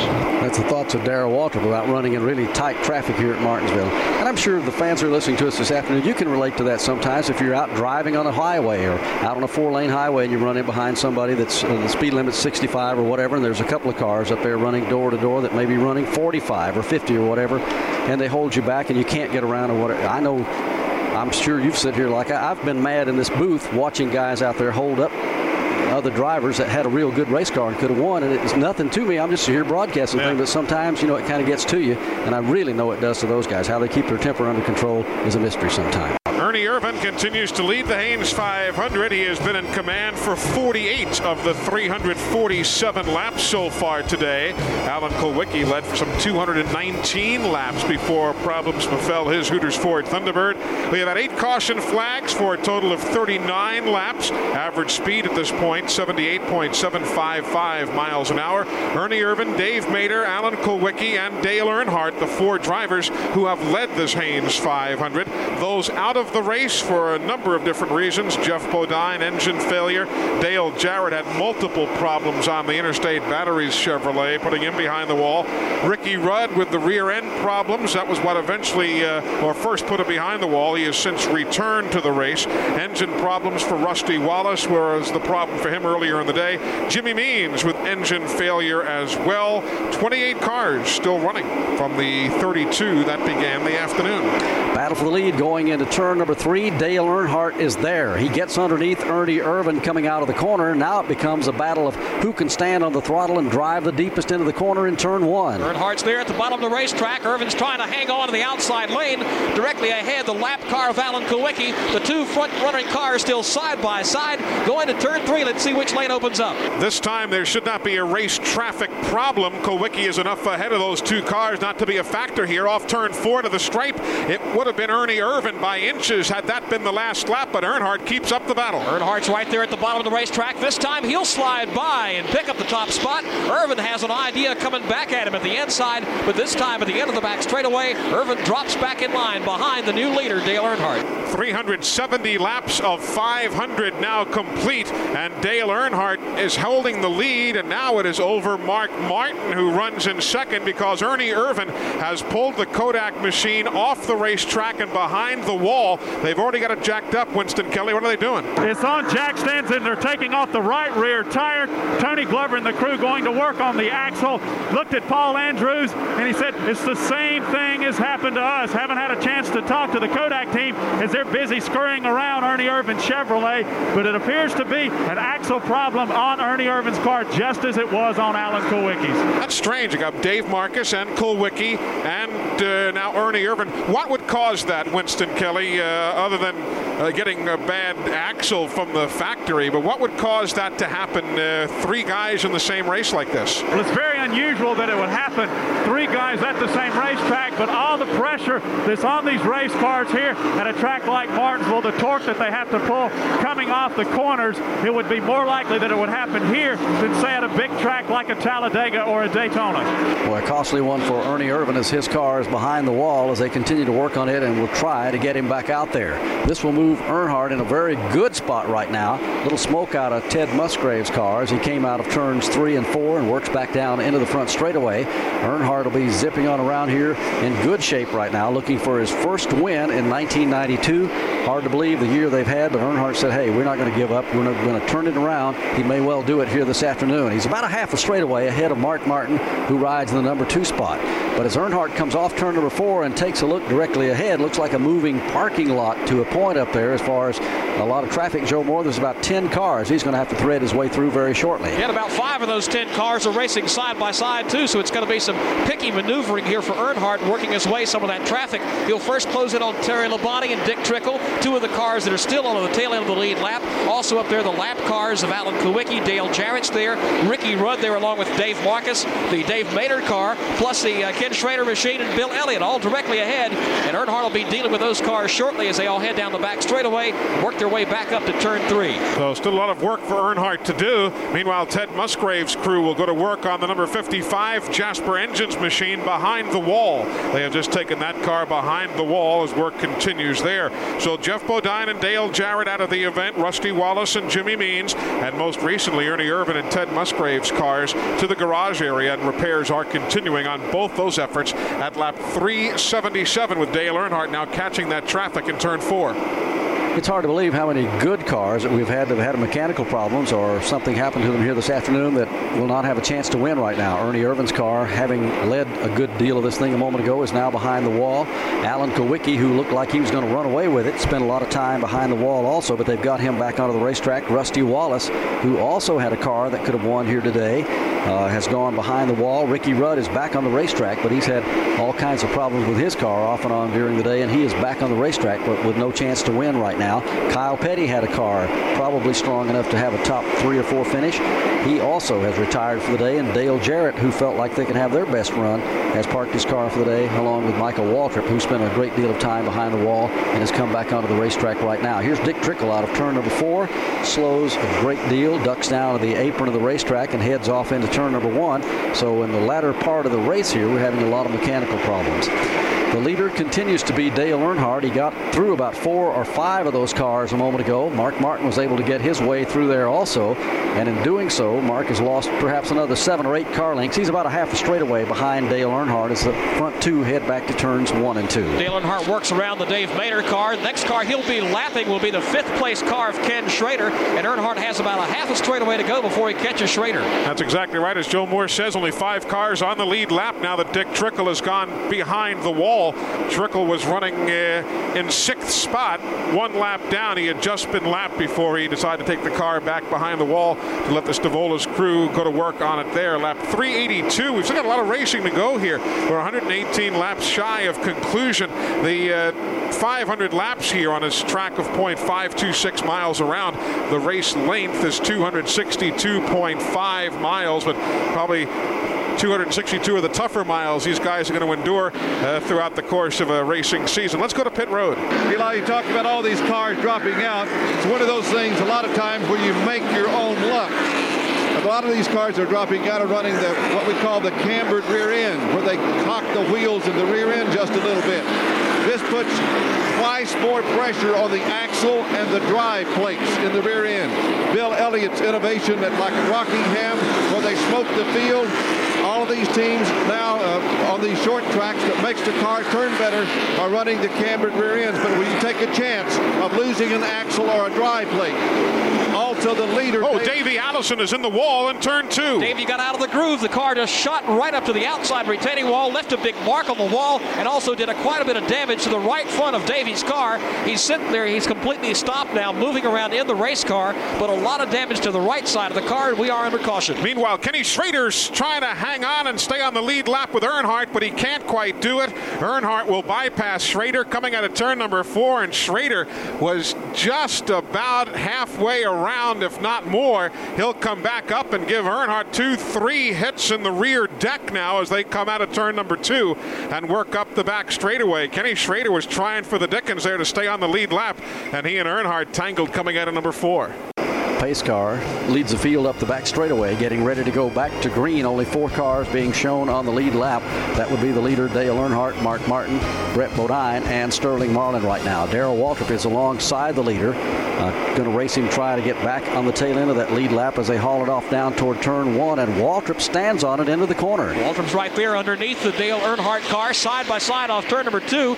Mark Martin now looking to the inside, hoping that maybe Waltrip will open that lane to give him a chance to get by Dale Earnhardt. 107 laps remaining in the Hanes 500. Earnhardt and Mark Martin going to the outside of Darrell Waltrip out of turn number four. They come back to the stripe holding their positions, still outside of Waltrip, who is in fifth, one lap down. Earnhardt finally clears the Waltrip car. Well, he does coming in, but going off turn number two. Waltrip comes back at him, holds that inside lane, and now Mark Martin will try to go to the outside of Darrell Waltrip. Swinging up to the outside, Mark will move around Darrell. You got to give Waltrip a lot of credit. He is probably in top form as far as the driving part, as like he was maybe eight or nine years ago. Even his whole crew says we could tell a big difference in him. He is really hustling the race car everywhere we go. But for the moment, he's not going to be able to get back up there as he drops back in behind Mark Martin, and Martin will go after the leader. Dale Earnhardt. Just a car length separate the two. They're out of turn number four and back into the straightaway already. They've pulled away by about two seconds over Sterling Marlin and Brett Bodine. They're back in one. That was a good battle. That battle for third in the last lap as uh, Sterling Marlin went to the inside of Brett Bodine. He slid by and picked up the third spot. So it's Sterling Marlin now running third. Brett Bodine drops back to the fourth spot, and Waltrip in fifth, still lap down from the leaders. What it all translates to is a Chevrolet followed by three Ford Thunderbirds with 103 laps remaining. So Earnhardt trying to carry the placard for the bow tie brigade into turn number two. Earnhardt drifts a little bit high coming off the corner, but Martin has fallen back by about three car lengths behind him. Waltrip still there, staying up to speed with Mark Martin. Looking at something else too in the Winston Cup point standings, Davey Allison was ahead 86 points over Harry Gant coming into this race and 106 by Bill Elliott. Now having uh, had the car go into the wall and being out of the event, it is going to be a real break for some of these cars to pick up some points on leader Davey Allison here this afternoon. That's the hard way to do it. Good battle on the back straightaway now for third position as Brett Bodine in third tries to battle with fourth place Sterling Marlin to his inside. They'll touch just a bit coming out of the corner, and it's Marlin who takes the position, hanging on to the spot actually in third. Brett Bodine settles back in a fourth. They had just passed uh, about two laps ago as Brett had gotten by Sterling Marlin. Marlin reclaims the spot now as he picks it up over Brett Bodine. Right behind him, quite a bit of lap traffic. Terry Labonte is there. The Bill Elliott car and Morgan Shepherd all right in tandem. Earnhardt continues to lead, but now down near the infield care center, that's where the attention has been turned to Davey Allison, just coming out after a checkup by the doctors. Let's get a word. Davey, first of all, your condition. You had a hard hit out there. Well, Winston, I took another shot to the ribs, but I think I just re-bruised them a little bit. Everything's okay. Just a shame that that car is torn up. You know, we had a good run going. Derrike Cope spun me out earlier. We wouldn't ever have lost the lap. We'd have been up there racing with the leaders, but we were still going to come out with a good finish. And felt the right front tire going soft, so I backed off a little bit. Let Darrell go. I was going to try to let everything cool down, and it just went all at once. Tough luck for Davey Allison. If Vander Holyfield doesn't have anything on him taking shot to the ribs, Davey looks okay today, so we'll see him back strong next week in Talladega. A lot of concern for Davey Allison as he hit that wall over there pretty hard with the bruised ribs already. And he said, uh, you heard him say, he's pretty good shape, but he'll be going to Talladega next week. Ernie Irvan has come back onto the racetrack in the in his machine after spending a great deal of laps behind the pit wall, but he has brought the car back onto the speedway, 44 laps down, being shown in 21st position. And uh, can't believe, as we said earlier, how many cars, good cars, have had problems here today. Spent anywhere from two to 20 or 40 or 50 laps behind the wall, but have gone back onto the racetrack right now. The laps are winding down. We're in the final 100 here this afternoon in the Hanes 500 at Martinsville. The leader is Dale Earnhardt, very much in command right now. Darrell Waltrip is the car that's been running him about as hard as anybody, and Darrell's not running for the lead. He just wants to get back on the lead lap. He's had her dialed in all day long, but he's had to play catch up. He's been down, what, for the last hour or so here, really working on whoever was up there in the lead to get himself back on the tail end of the lead lap. And then if he can get another caution, he's got a good shot to win. He really does have a good shot if he gets around Dale Earnhardt because he has been, as you say, one of the quickest cars on the racetrack. One car that was awfully quick earlier in the day, but had gone behind the wall for repairs, was Dick Trickle. He has just brought the Snickers Ford back on the track, 36 laps down. He's running in 19th position. And Alan Kulwicki, if you're joining us along the way, he was the dominating car early in the day. He took the lead on lap number 66 and held it all the way through lap 287. Because of all of that, he still leads the True Value Hard Charger competition, even though he is now running in 22nd spot, many, many laps down, some 30 35, 36 laps down. Allen still leads the True Value uh, Award here at lap 418. Quick look at the rundown. Earnhardt, Mark Martin, Sterling Marlin, and Brett Bodine, the only four cars on the lead lap. You know, we've not talked much about Brett Bodine, but you realize, Barney, he is the only team, his team, the Quaker State Four, the only team to qualify in the top 10 at every single race this year of all the great Winston Cup stars. That's the only team to be able to pull it off. Tell you what, that team is really, we talked about it toward the end of the season last year. You could see it on a weekly basis Everywhere we went, the team had better finishes, better qualifying runs, and they're going to be a team to be reckoned with this year. Their motor program is probably the best it has ever been, and he's had some good, consistent finishes, been able to run up in the top four or five, got a good run going today, and a good chance to win this race if circumstances fall his way. He's had a tough time with Sterling Marlin for the last half hour around here. Those two have been battling back and forth, back and forth. And that will be the battle for third position. Brett gets very close to him out of turn number four, about a half a car length between the two as they work out of the fourth corner and head back into turn number one. A lot of traffic up there.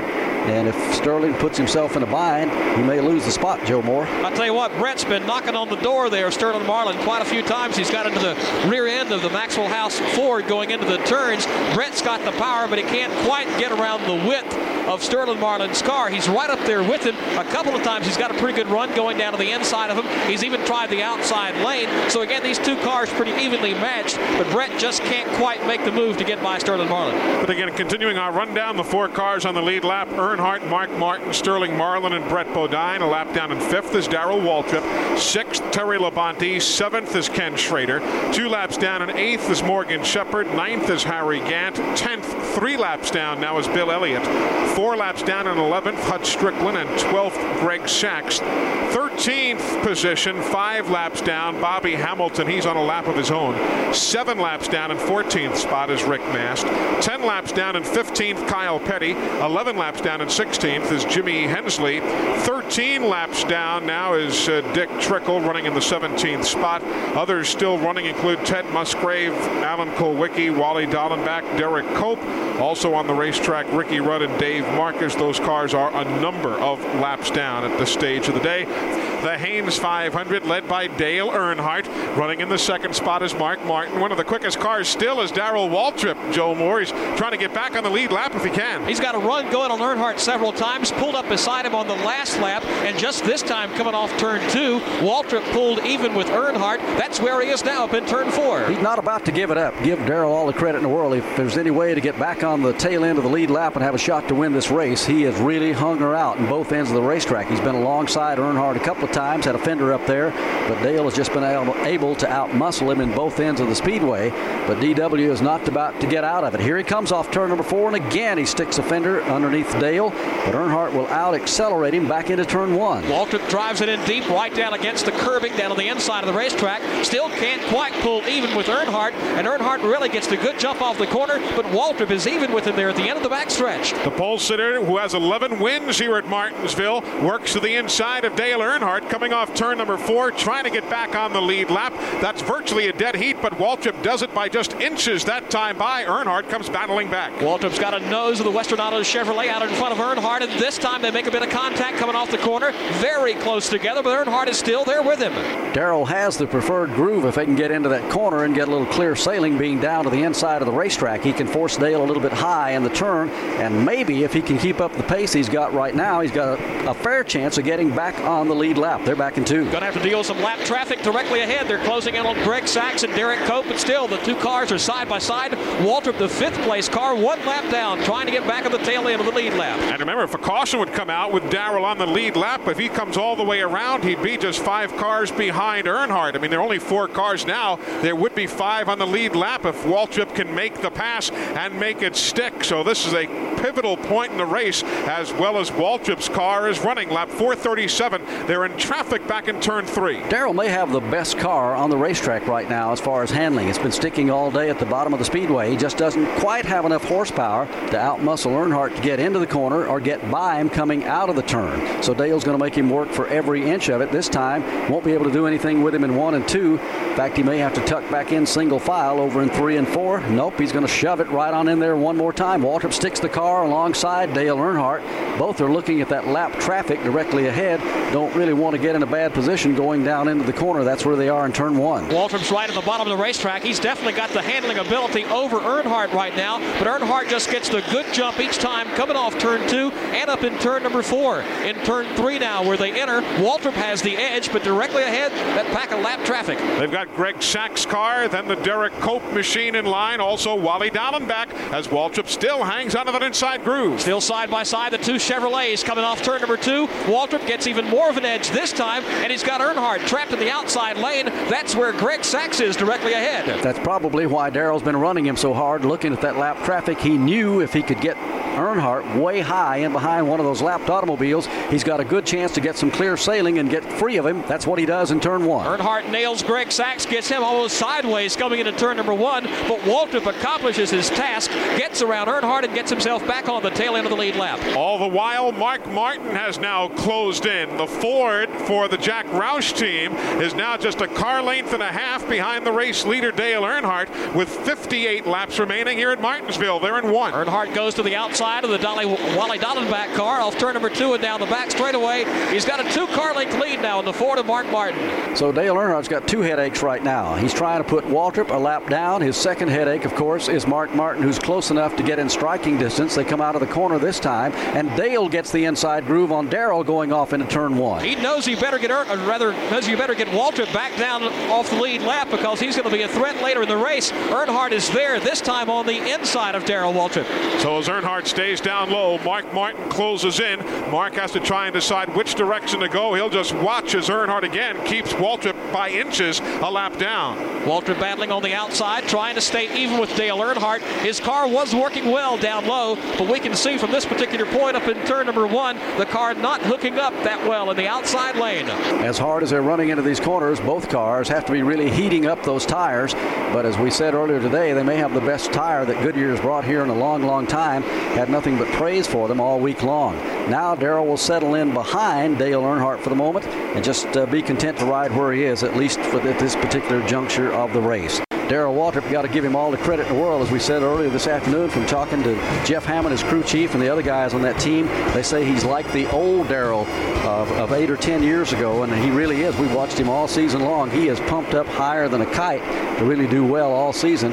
Proved it here today in every race we watched him in this year. If he hadn't had the bad luck, he could be leading the points real exactly easy. right, very easily. Of course, Darrell, as we've well said, was the pole sitter today, and as he's bypassed now by by Mark Martin. Darrell could have picked up the Unocal Challenge had he won the race today. That was $15,200 on the line to the pole sitter, and if it goes unclaimed today, it'll roll over to $22,800 next weekend at Talladega Superspeedway. But Mark Martin now is the man who has gotten around Waltrip and tries to set his sights on Earnhardt. Martin running in second. That's his best showing of the year. His previous best finish, third at Darlington.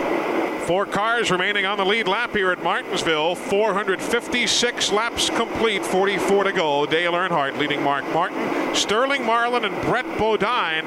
One lap down in fifth is Darrell Waltrip, and sixth is Sterling, excuse me, sixth is Terry Labonte. Two laps down in seventh, Kenny Schrader. Eighth, Harry Gant. Ninth, Morgan Shepherd. Three laps down in tenth is Bill Elliott.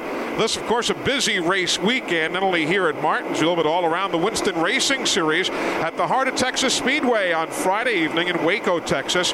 Paul White was the winner. There is Earnhardt now slows, and Mark Martin challenges him for the lead in turn four. Mark Martin comes around on the outside. Earnhardt got right down against that curb. He might have a problem on the car other than hitting that curb. But Mark Martin grabs the lead. We'll get a report from Earnhardt's pit as quickly as we can, but he is way off the pace in front of you, Joe Moore. He dropped to the inside of the racetrack. Can't tell if the motor is running, but everybody is going by him. Earnhardt now going down the back straightaway, greatly reduced speed as he heads to turn three. And for the first time this year, Mark Martin leads a lap in Winston Cup competition. Let's go down to the Earnhardt pit. It's the same problem that beset all the others this afternoon. I think it's a broken axle on the Earnhardt car. Again, as I pointed out before, he was running one of those camber rear ends.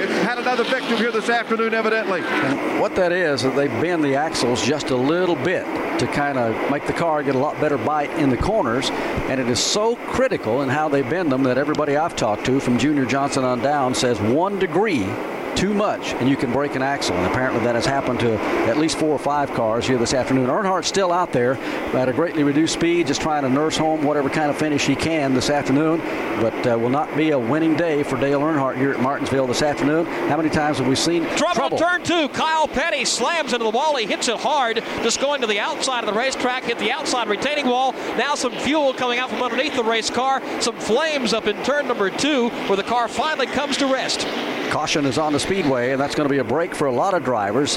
Kyle Petty climbing out of that car as we continue to see a lot of smoke coming from it. Let's go back to Joe Moore. A lot of smoke out of the front end of the car. Still some little flames on the back end. Just about extinguished, though. Kyle now just starting to climb out from underneath the car. And now the flames begin to shoot out from underneath the right front of the automobile. Track safety crew members, along with other crew members, are there as Kyle scampers from the car. And the flames again billow forth from underneath the right front of the automobile. But again, the safety crew right there to put out the flames. The firemen come rushing in as well as the field will go very slowly past that scene. But again, Kyle Petty getting out of that car very, very quickly here at lap number 463. That caution coming out just a little bit off the pace for Darrell Waltrip. He wanted to see that one, not an incident like that, obviously, but a caution earlier to get his lap back. It didn't work, and now Mark Martin and Brett Bodine are on pit road. Let's cover the Mark Martin stop. Tony Martin, the Jackman, swings around to the left side of the car. It's going to be a four-tire change. Chris Hussey and Steve Mill completing the rubber stop as gas man Dwayne Wood has the gas in in 22.47 seconds for the Valvoline Ford. Now to Jim Phillips. And we talked about the gamble that might happen today. Well, it's just happened for Brett Bodine. He took only right side tires and gasoline. They made a chassis adjustment. He is back on the racetrack. And meanwhile, Sterling Marlin will pit his car in the back straightaway as, as he is also up on that lead lap. They'll change a, probably a four tire change on his machine and get him back onto the speedway as quickly as they can.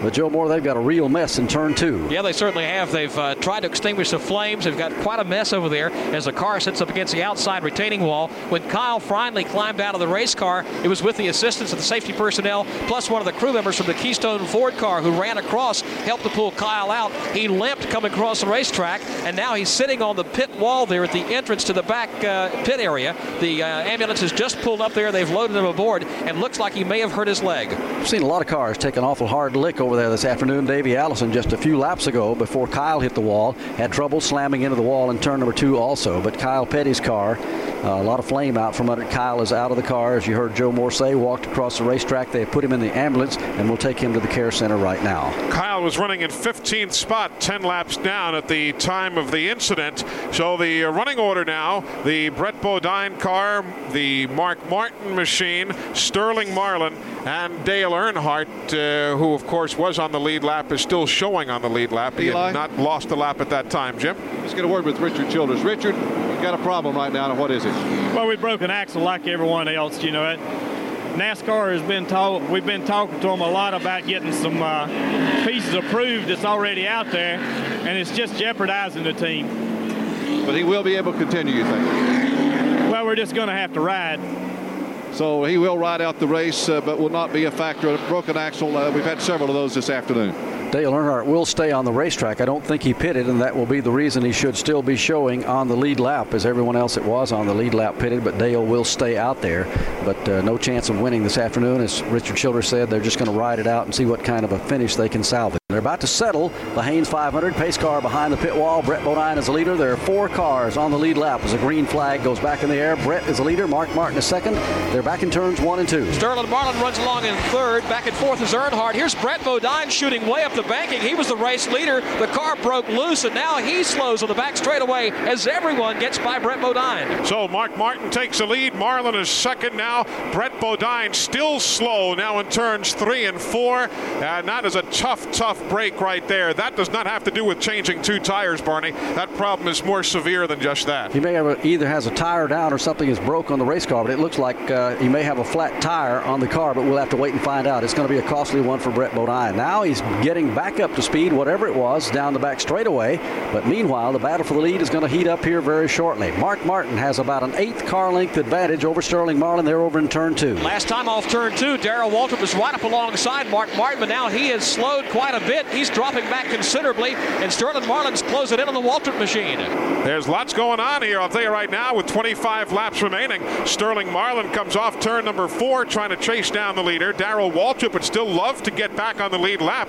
Brett Bodine is still very slow on the racetrack, but running third. And Dale Earnhardt, with that broken axle, running slowly, but in fourth, still for the moment on the lead lap. But at the pace that Brett and Dale Earnhardt are going, both men would likely be lapped here by Mark Martin within the next handful of laps. Let's see if we can get a report from the pits. Jim Phillips, any idea what that is? They really don't know. They, they just, I asked them what it could be that happened to his car. They just shook their head. They don't know. Whatever it is, Brett just simply cannot get through the corner. He can run pretty good in the straightaway, but when he hits the turn, the car just simply goes out toward the wall like he's almost going to drive straight into the wall. What a everybody we've seen in the lead here for the last hour or so has had all kinds of problems, Brett Bodine being the latest. The laps are winding down at Martinsville this afternoon.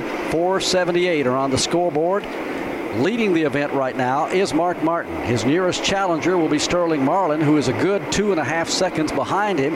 Isn't losing any ground, but he isn't gaining any. So Mark Martin may have a win here this afternoon. It's been a while since he has been in victory lane. Looking for a good finish today. Mark Martin in good shape. He's over in turn two. Plenty of clear sailing for Mark Martin as he makes his way off the second turn and down the back straightaway. Darrell Waltrip still separating him from the second place car of Sterling Marlin. Sterling Marlin trying to close in still. Mark Martin winning the second race at Atlanta last year, some seven races ago. But again, today is the first day this season that Mark Martin has even led a lap, let alone be in a position to win a race at this juncture of the day. Earnhardt goes a lap down.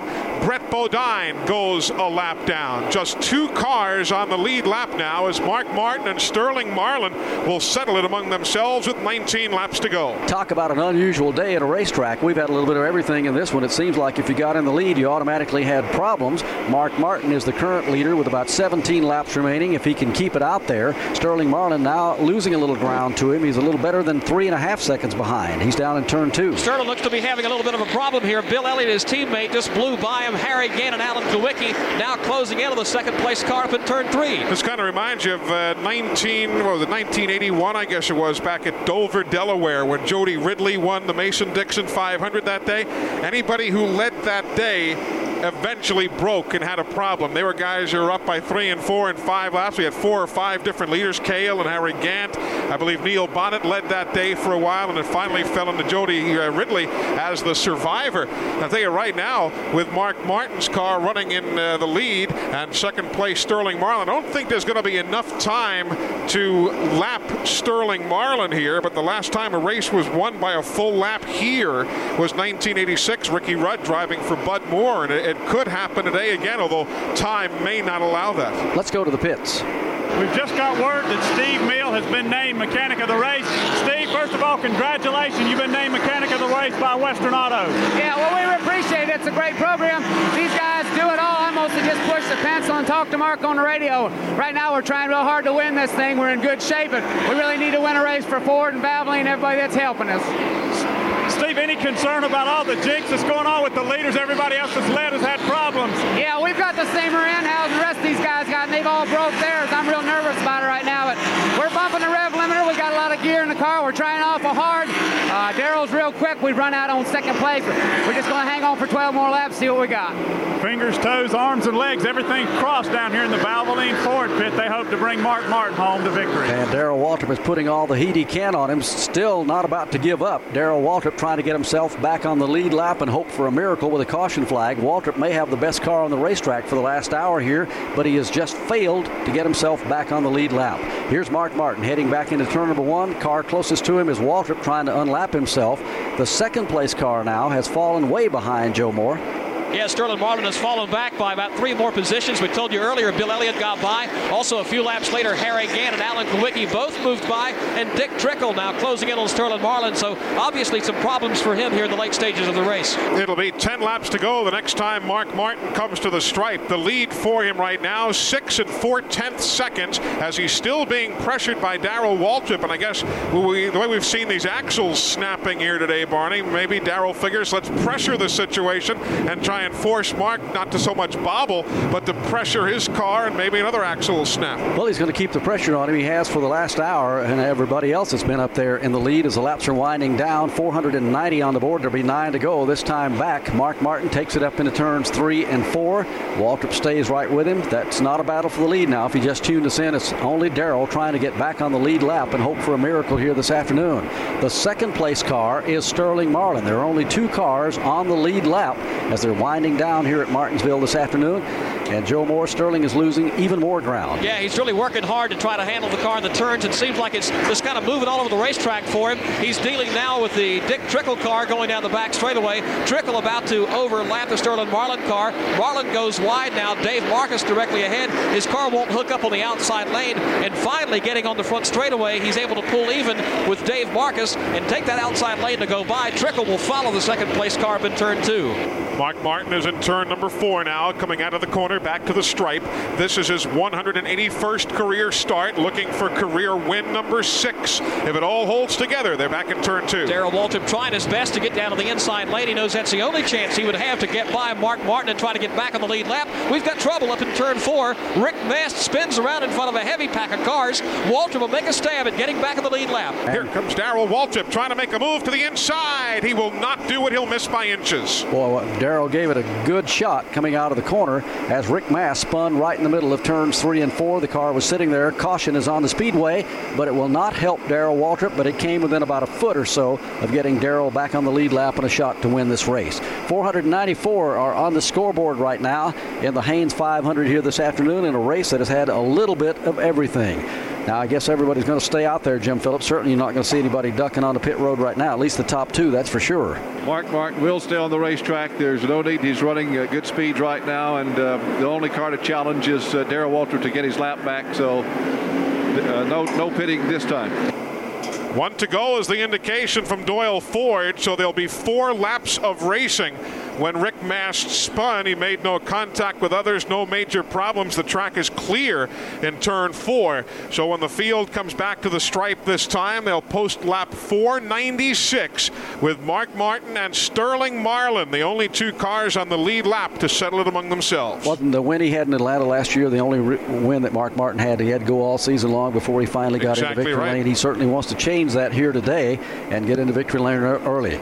Pace car pulling out of turn number four, heading behind the pit wall. Mark Martin will set sail. Sterling Marlin is right behind him. But Mark, as soon as they drop the green, will pull three, four car lengths away before they hit turn one. Plus, Mark gets the extra help of Darrell Waltrip sitting in between himself and Sterling Marlin. Marlin works to the outside, tries to squeeze by Waltrip. He can't quite make it happen. Martin gets even further away. On the start, there is also smoke billowing from behind the Citgo Ford for Morgan Shepherd. He continues on the racetrack as Martin pulls away with three laps to go. He's got a comfortable lead and pulling away even further from Marlin. Five car length lead now for Mark Martin, taking it off turn number two. Sterling Marlin still dealing with Darrell Waltrip, trying to clear that car.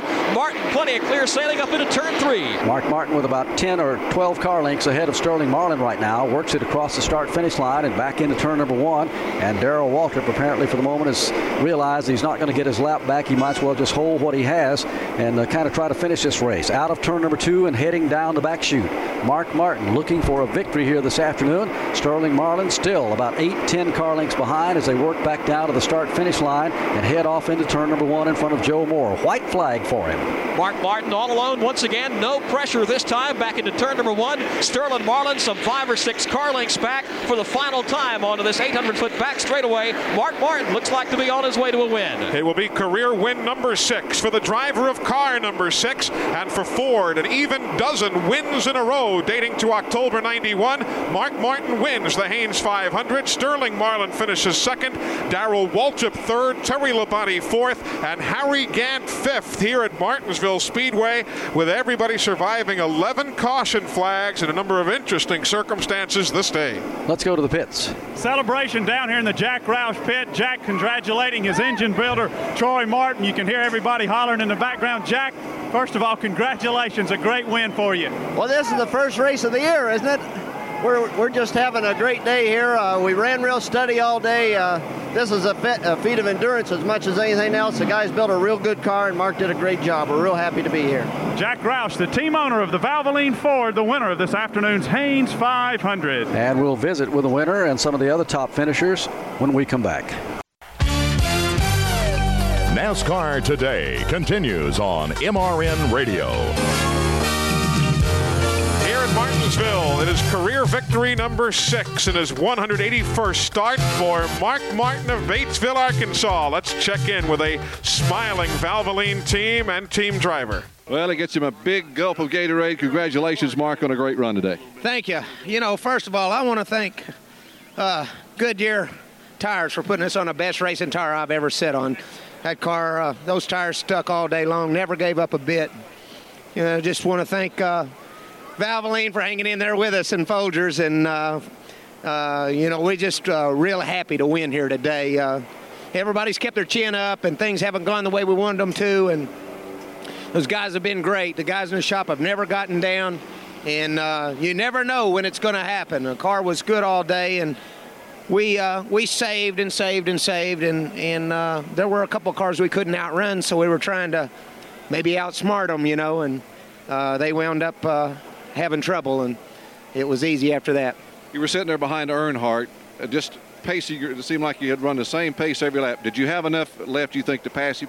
Well, see, I didn't think we could outrun Dale, but I thought we could probably worry him enough by letting Darrell get up there and try to get his lap back and uh, staying close enough on him that maybe we could use his brakes up or something, you know, cause him to use his tires up or his brakes. He was strong, and I wasn't going to drive up there and blow him off, but I think that we could have possibly, you know, run him hard enough that that he would have, you know, failed some brakes or greased the tires up or something. But uh, we didn't have to, as it turned out. We had a lot of race car, and I think we showed it there at the end. And you know, we had to keep it under us all day to be sure that we had something to race with at the end. The Brett Bodine team on the last pit stop, they only took on two tires. Your team decided not to gamble and went with a four. Well, the 26 car did what they should have done, and we did what we should have done. You know, uh, the, the position they were in, they needed to, to make a gamble and do what they did. But, uh, you know, we didn't need to gamble. We had the car to beat at that point. Well, this will give your team a lot of momentum going into Talladega next week. Well, it feels real good, you know, no matter what. Uh, you know, we're just tickled to death to win. Sixth career in for Mark Martin as he wins the Hanes 500 this afternoon. And for a driver who has said over the years Martinsville is not his cup of tea, it was his cup of tea today. Let's check in with Winston Kelley. Caught up with Sterling Marlin, who had a great run this afternoon in the Maxwell House Coffee Ford Thunderbird. Sterling, first of all, congratulations. A good run for you. Yeah, thank you. The you know we got uh, messed up there qualifying and had to start way back, and uh, the boys done a good job on the car. Uh, got it handling real good, and uh, we just had to start way back and kept coming back all day, and uh, we could run the same speed as leader, but uh, was half lap behind, and uh, car picked up a miss about lap 400, 420, and uh, you know get the flash they just start spluttering. So uh, I don't know if I could could have done anything with Mark or not. The last few laps, you seem to have to battle some of the, the, the last few restarts. You had to battle some of the lap traffic. Is that when the car was missing and you didn't have quite enough to get around them to battle with Mark? Yeah, it's, that's what it was, and uh, the car was tight after 30, uh, you know, 30 to go, and uh, it had come in, and uh, you know, I thought Darren and at least let me go and race him, and uh, but they had to race him about three laps on the outside to ever get to him. So uh, I don't know, might have been different. Could have got to him. Great run this afternoon for the Maxwell House Coffee Ford Thunderbird. Sterling Marlin comes home second. As far as some impressive streaks are concerned, Terry Labonte continuing his streak of eight top 10 finishes in all eight of the races this year. This is the fourth different short track winner of 1992. Bill Elliott winning at Richmond, Kulwicki at Bristol, Davey Allison at Wilkesboro a couple of weeks ago, and Mark Martin here today. And how about Bill Elliott? You know, it wasn't the day he had been hoping for, but at the same time, he is remarkably running at the end of 24 races in a row. You talk about having to be around at the finish to win. He has now finished or been running at the end of every race dating back to Michigan in June of last year. So Bill Elliott's streak of consistency continuing here today. Good run for him, and he's going to pick up some points on Davey Allison to try to get in the Winston Cup lead. As we said, Davey had some problems earlier this afternoon. We'll give you the official rundown of how they finished here in just a few moments. Let's check in the pits right now. Jim Phillips. Darrell Waltrip is uh, changing clothes. He'll be out in a moment. We'll get a word with it. Okay, we'll get a word with Darrell. He's got to be happy here this afternoon. Let's check in with Winston Kelley.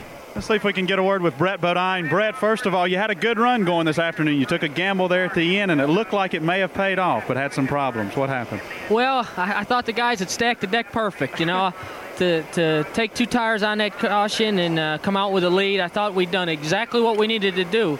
Our car had been a little tight all day, and by not putting the left side tires on, that was going to free it up.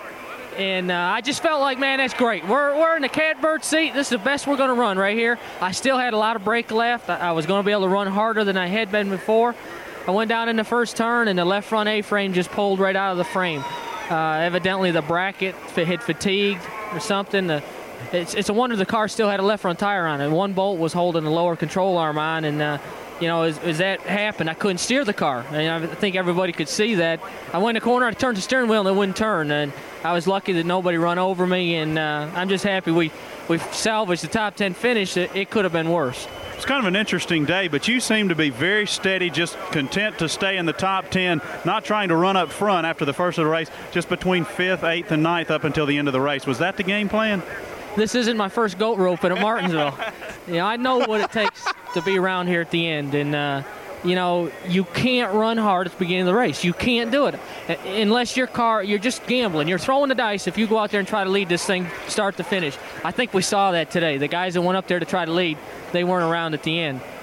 Unfortunately, we weren't either, but we had played the cards right. We'd done everything we needed to do. It just didn't play out for us. But, uh, you know, to win here at Martinsville, you can't run hard that first 250, 300 laps.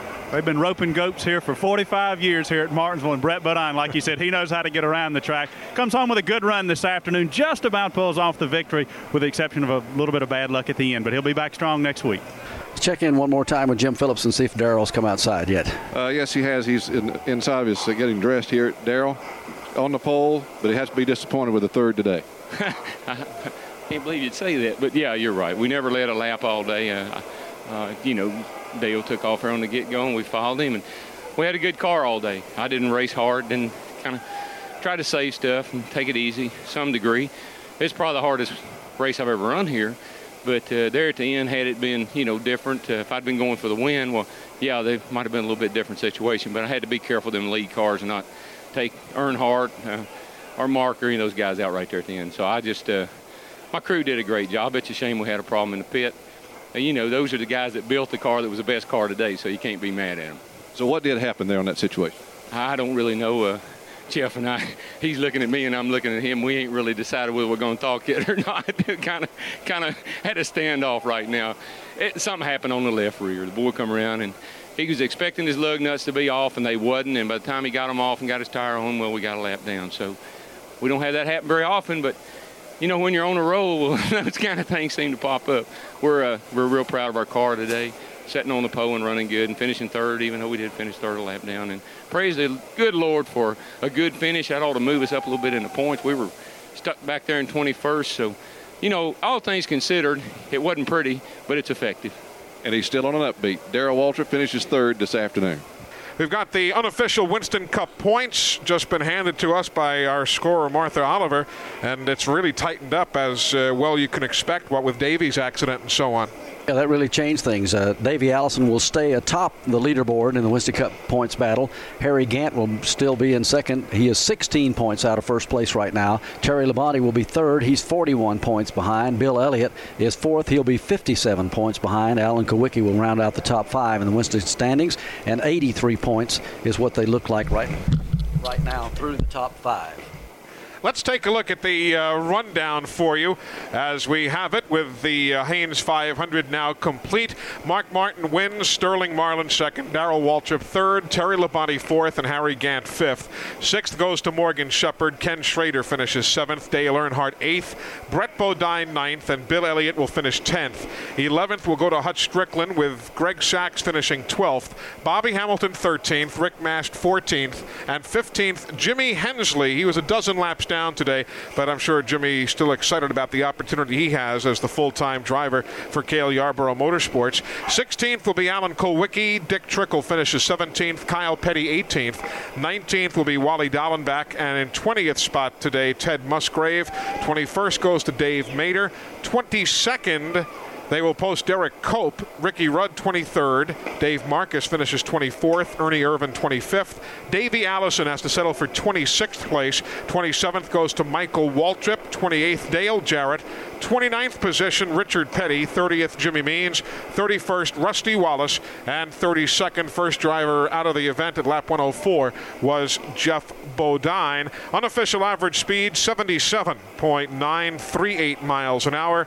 The race winner Mark Martin led 33 of the 500 laps. The big lap leader today was Alan Kulwicki, who led 219 of the 500 laps, but it comes up short for him as Mark Martin takes home the win. Our congratulations to Mark Martin winning here at Martinsville this afternoon. For Barney Hall, I'm Eli Gold. So long, everybody. Motor Racing Network Classics is a production of the Motor Racing Network with studios in Concord, North Carolina. Remember to visit MRN.com for all the latest news and information. Any use of the accounts or descriptions contained in this broadcast must be with the express written permission of NASCAR and the Motor Racing Network.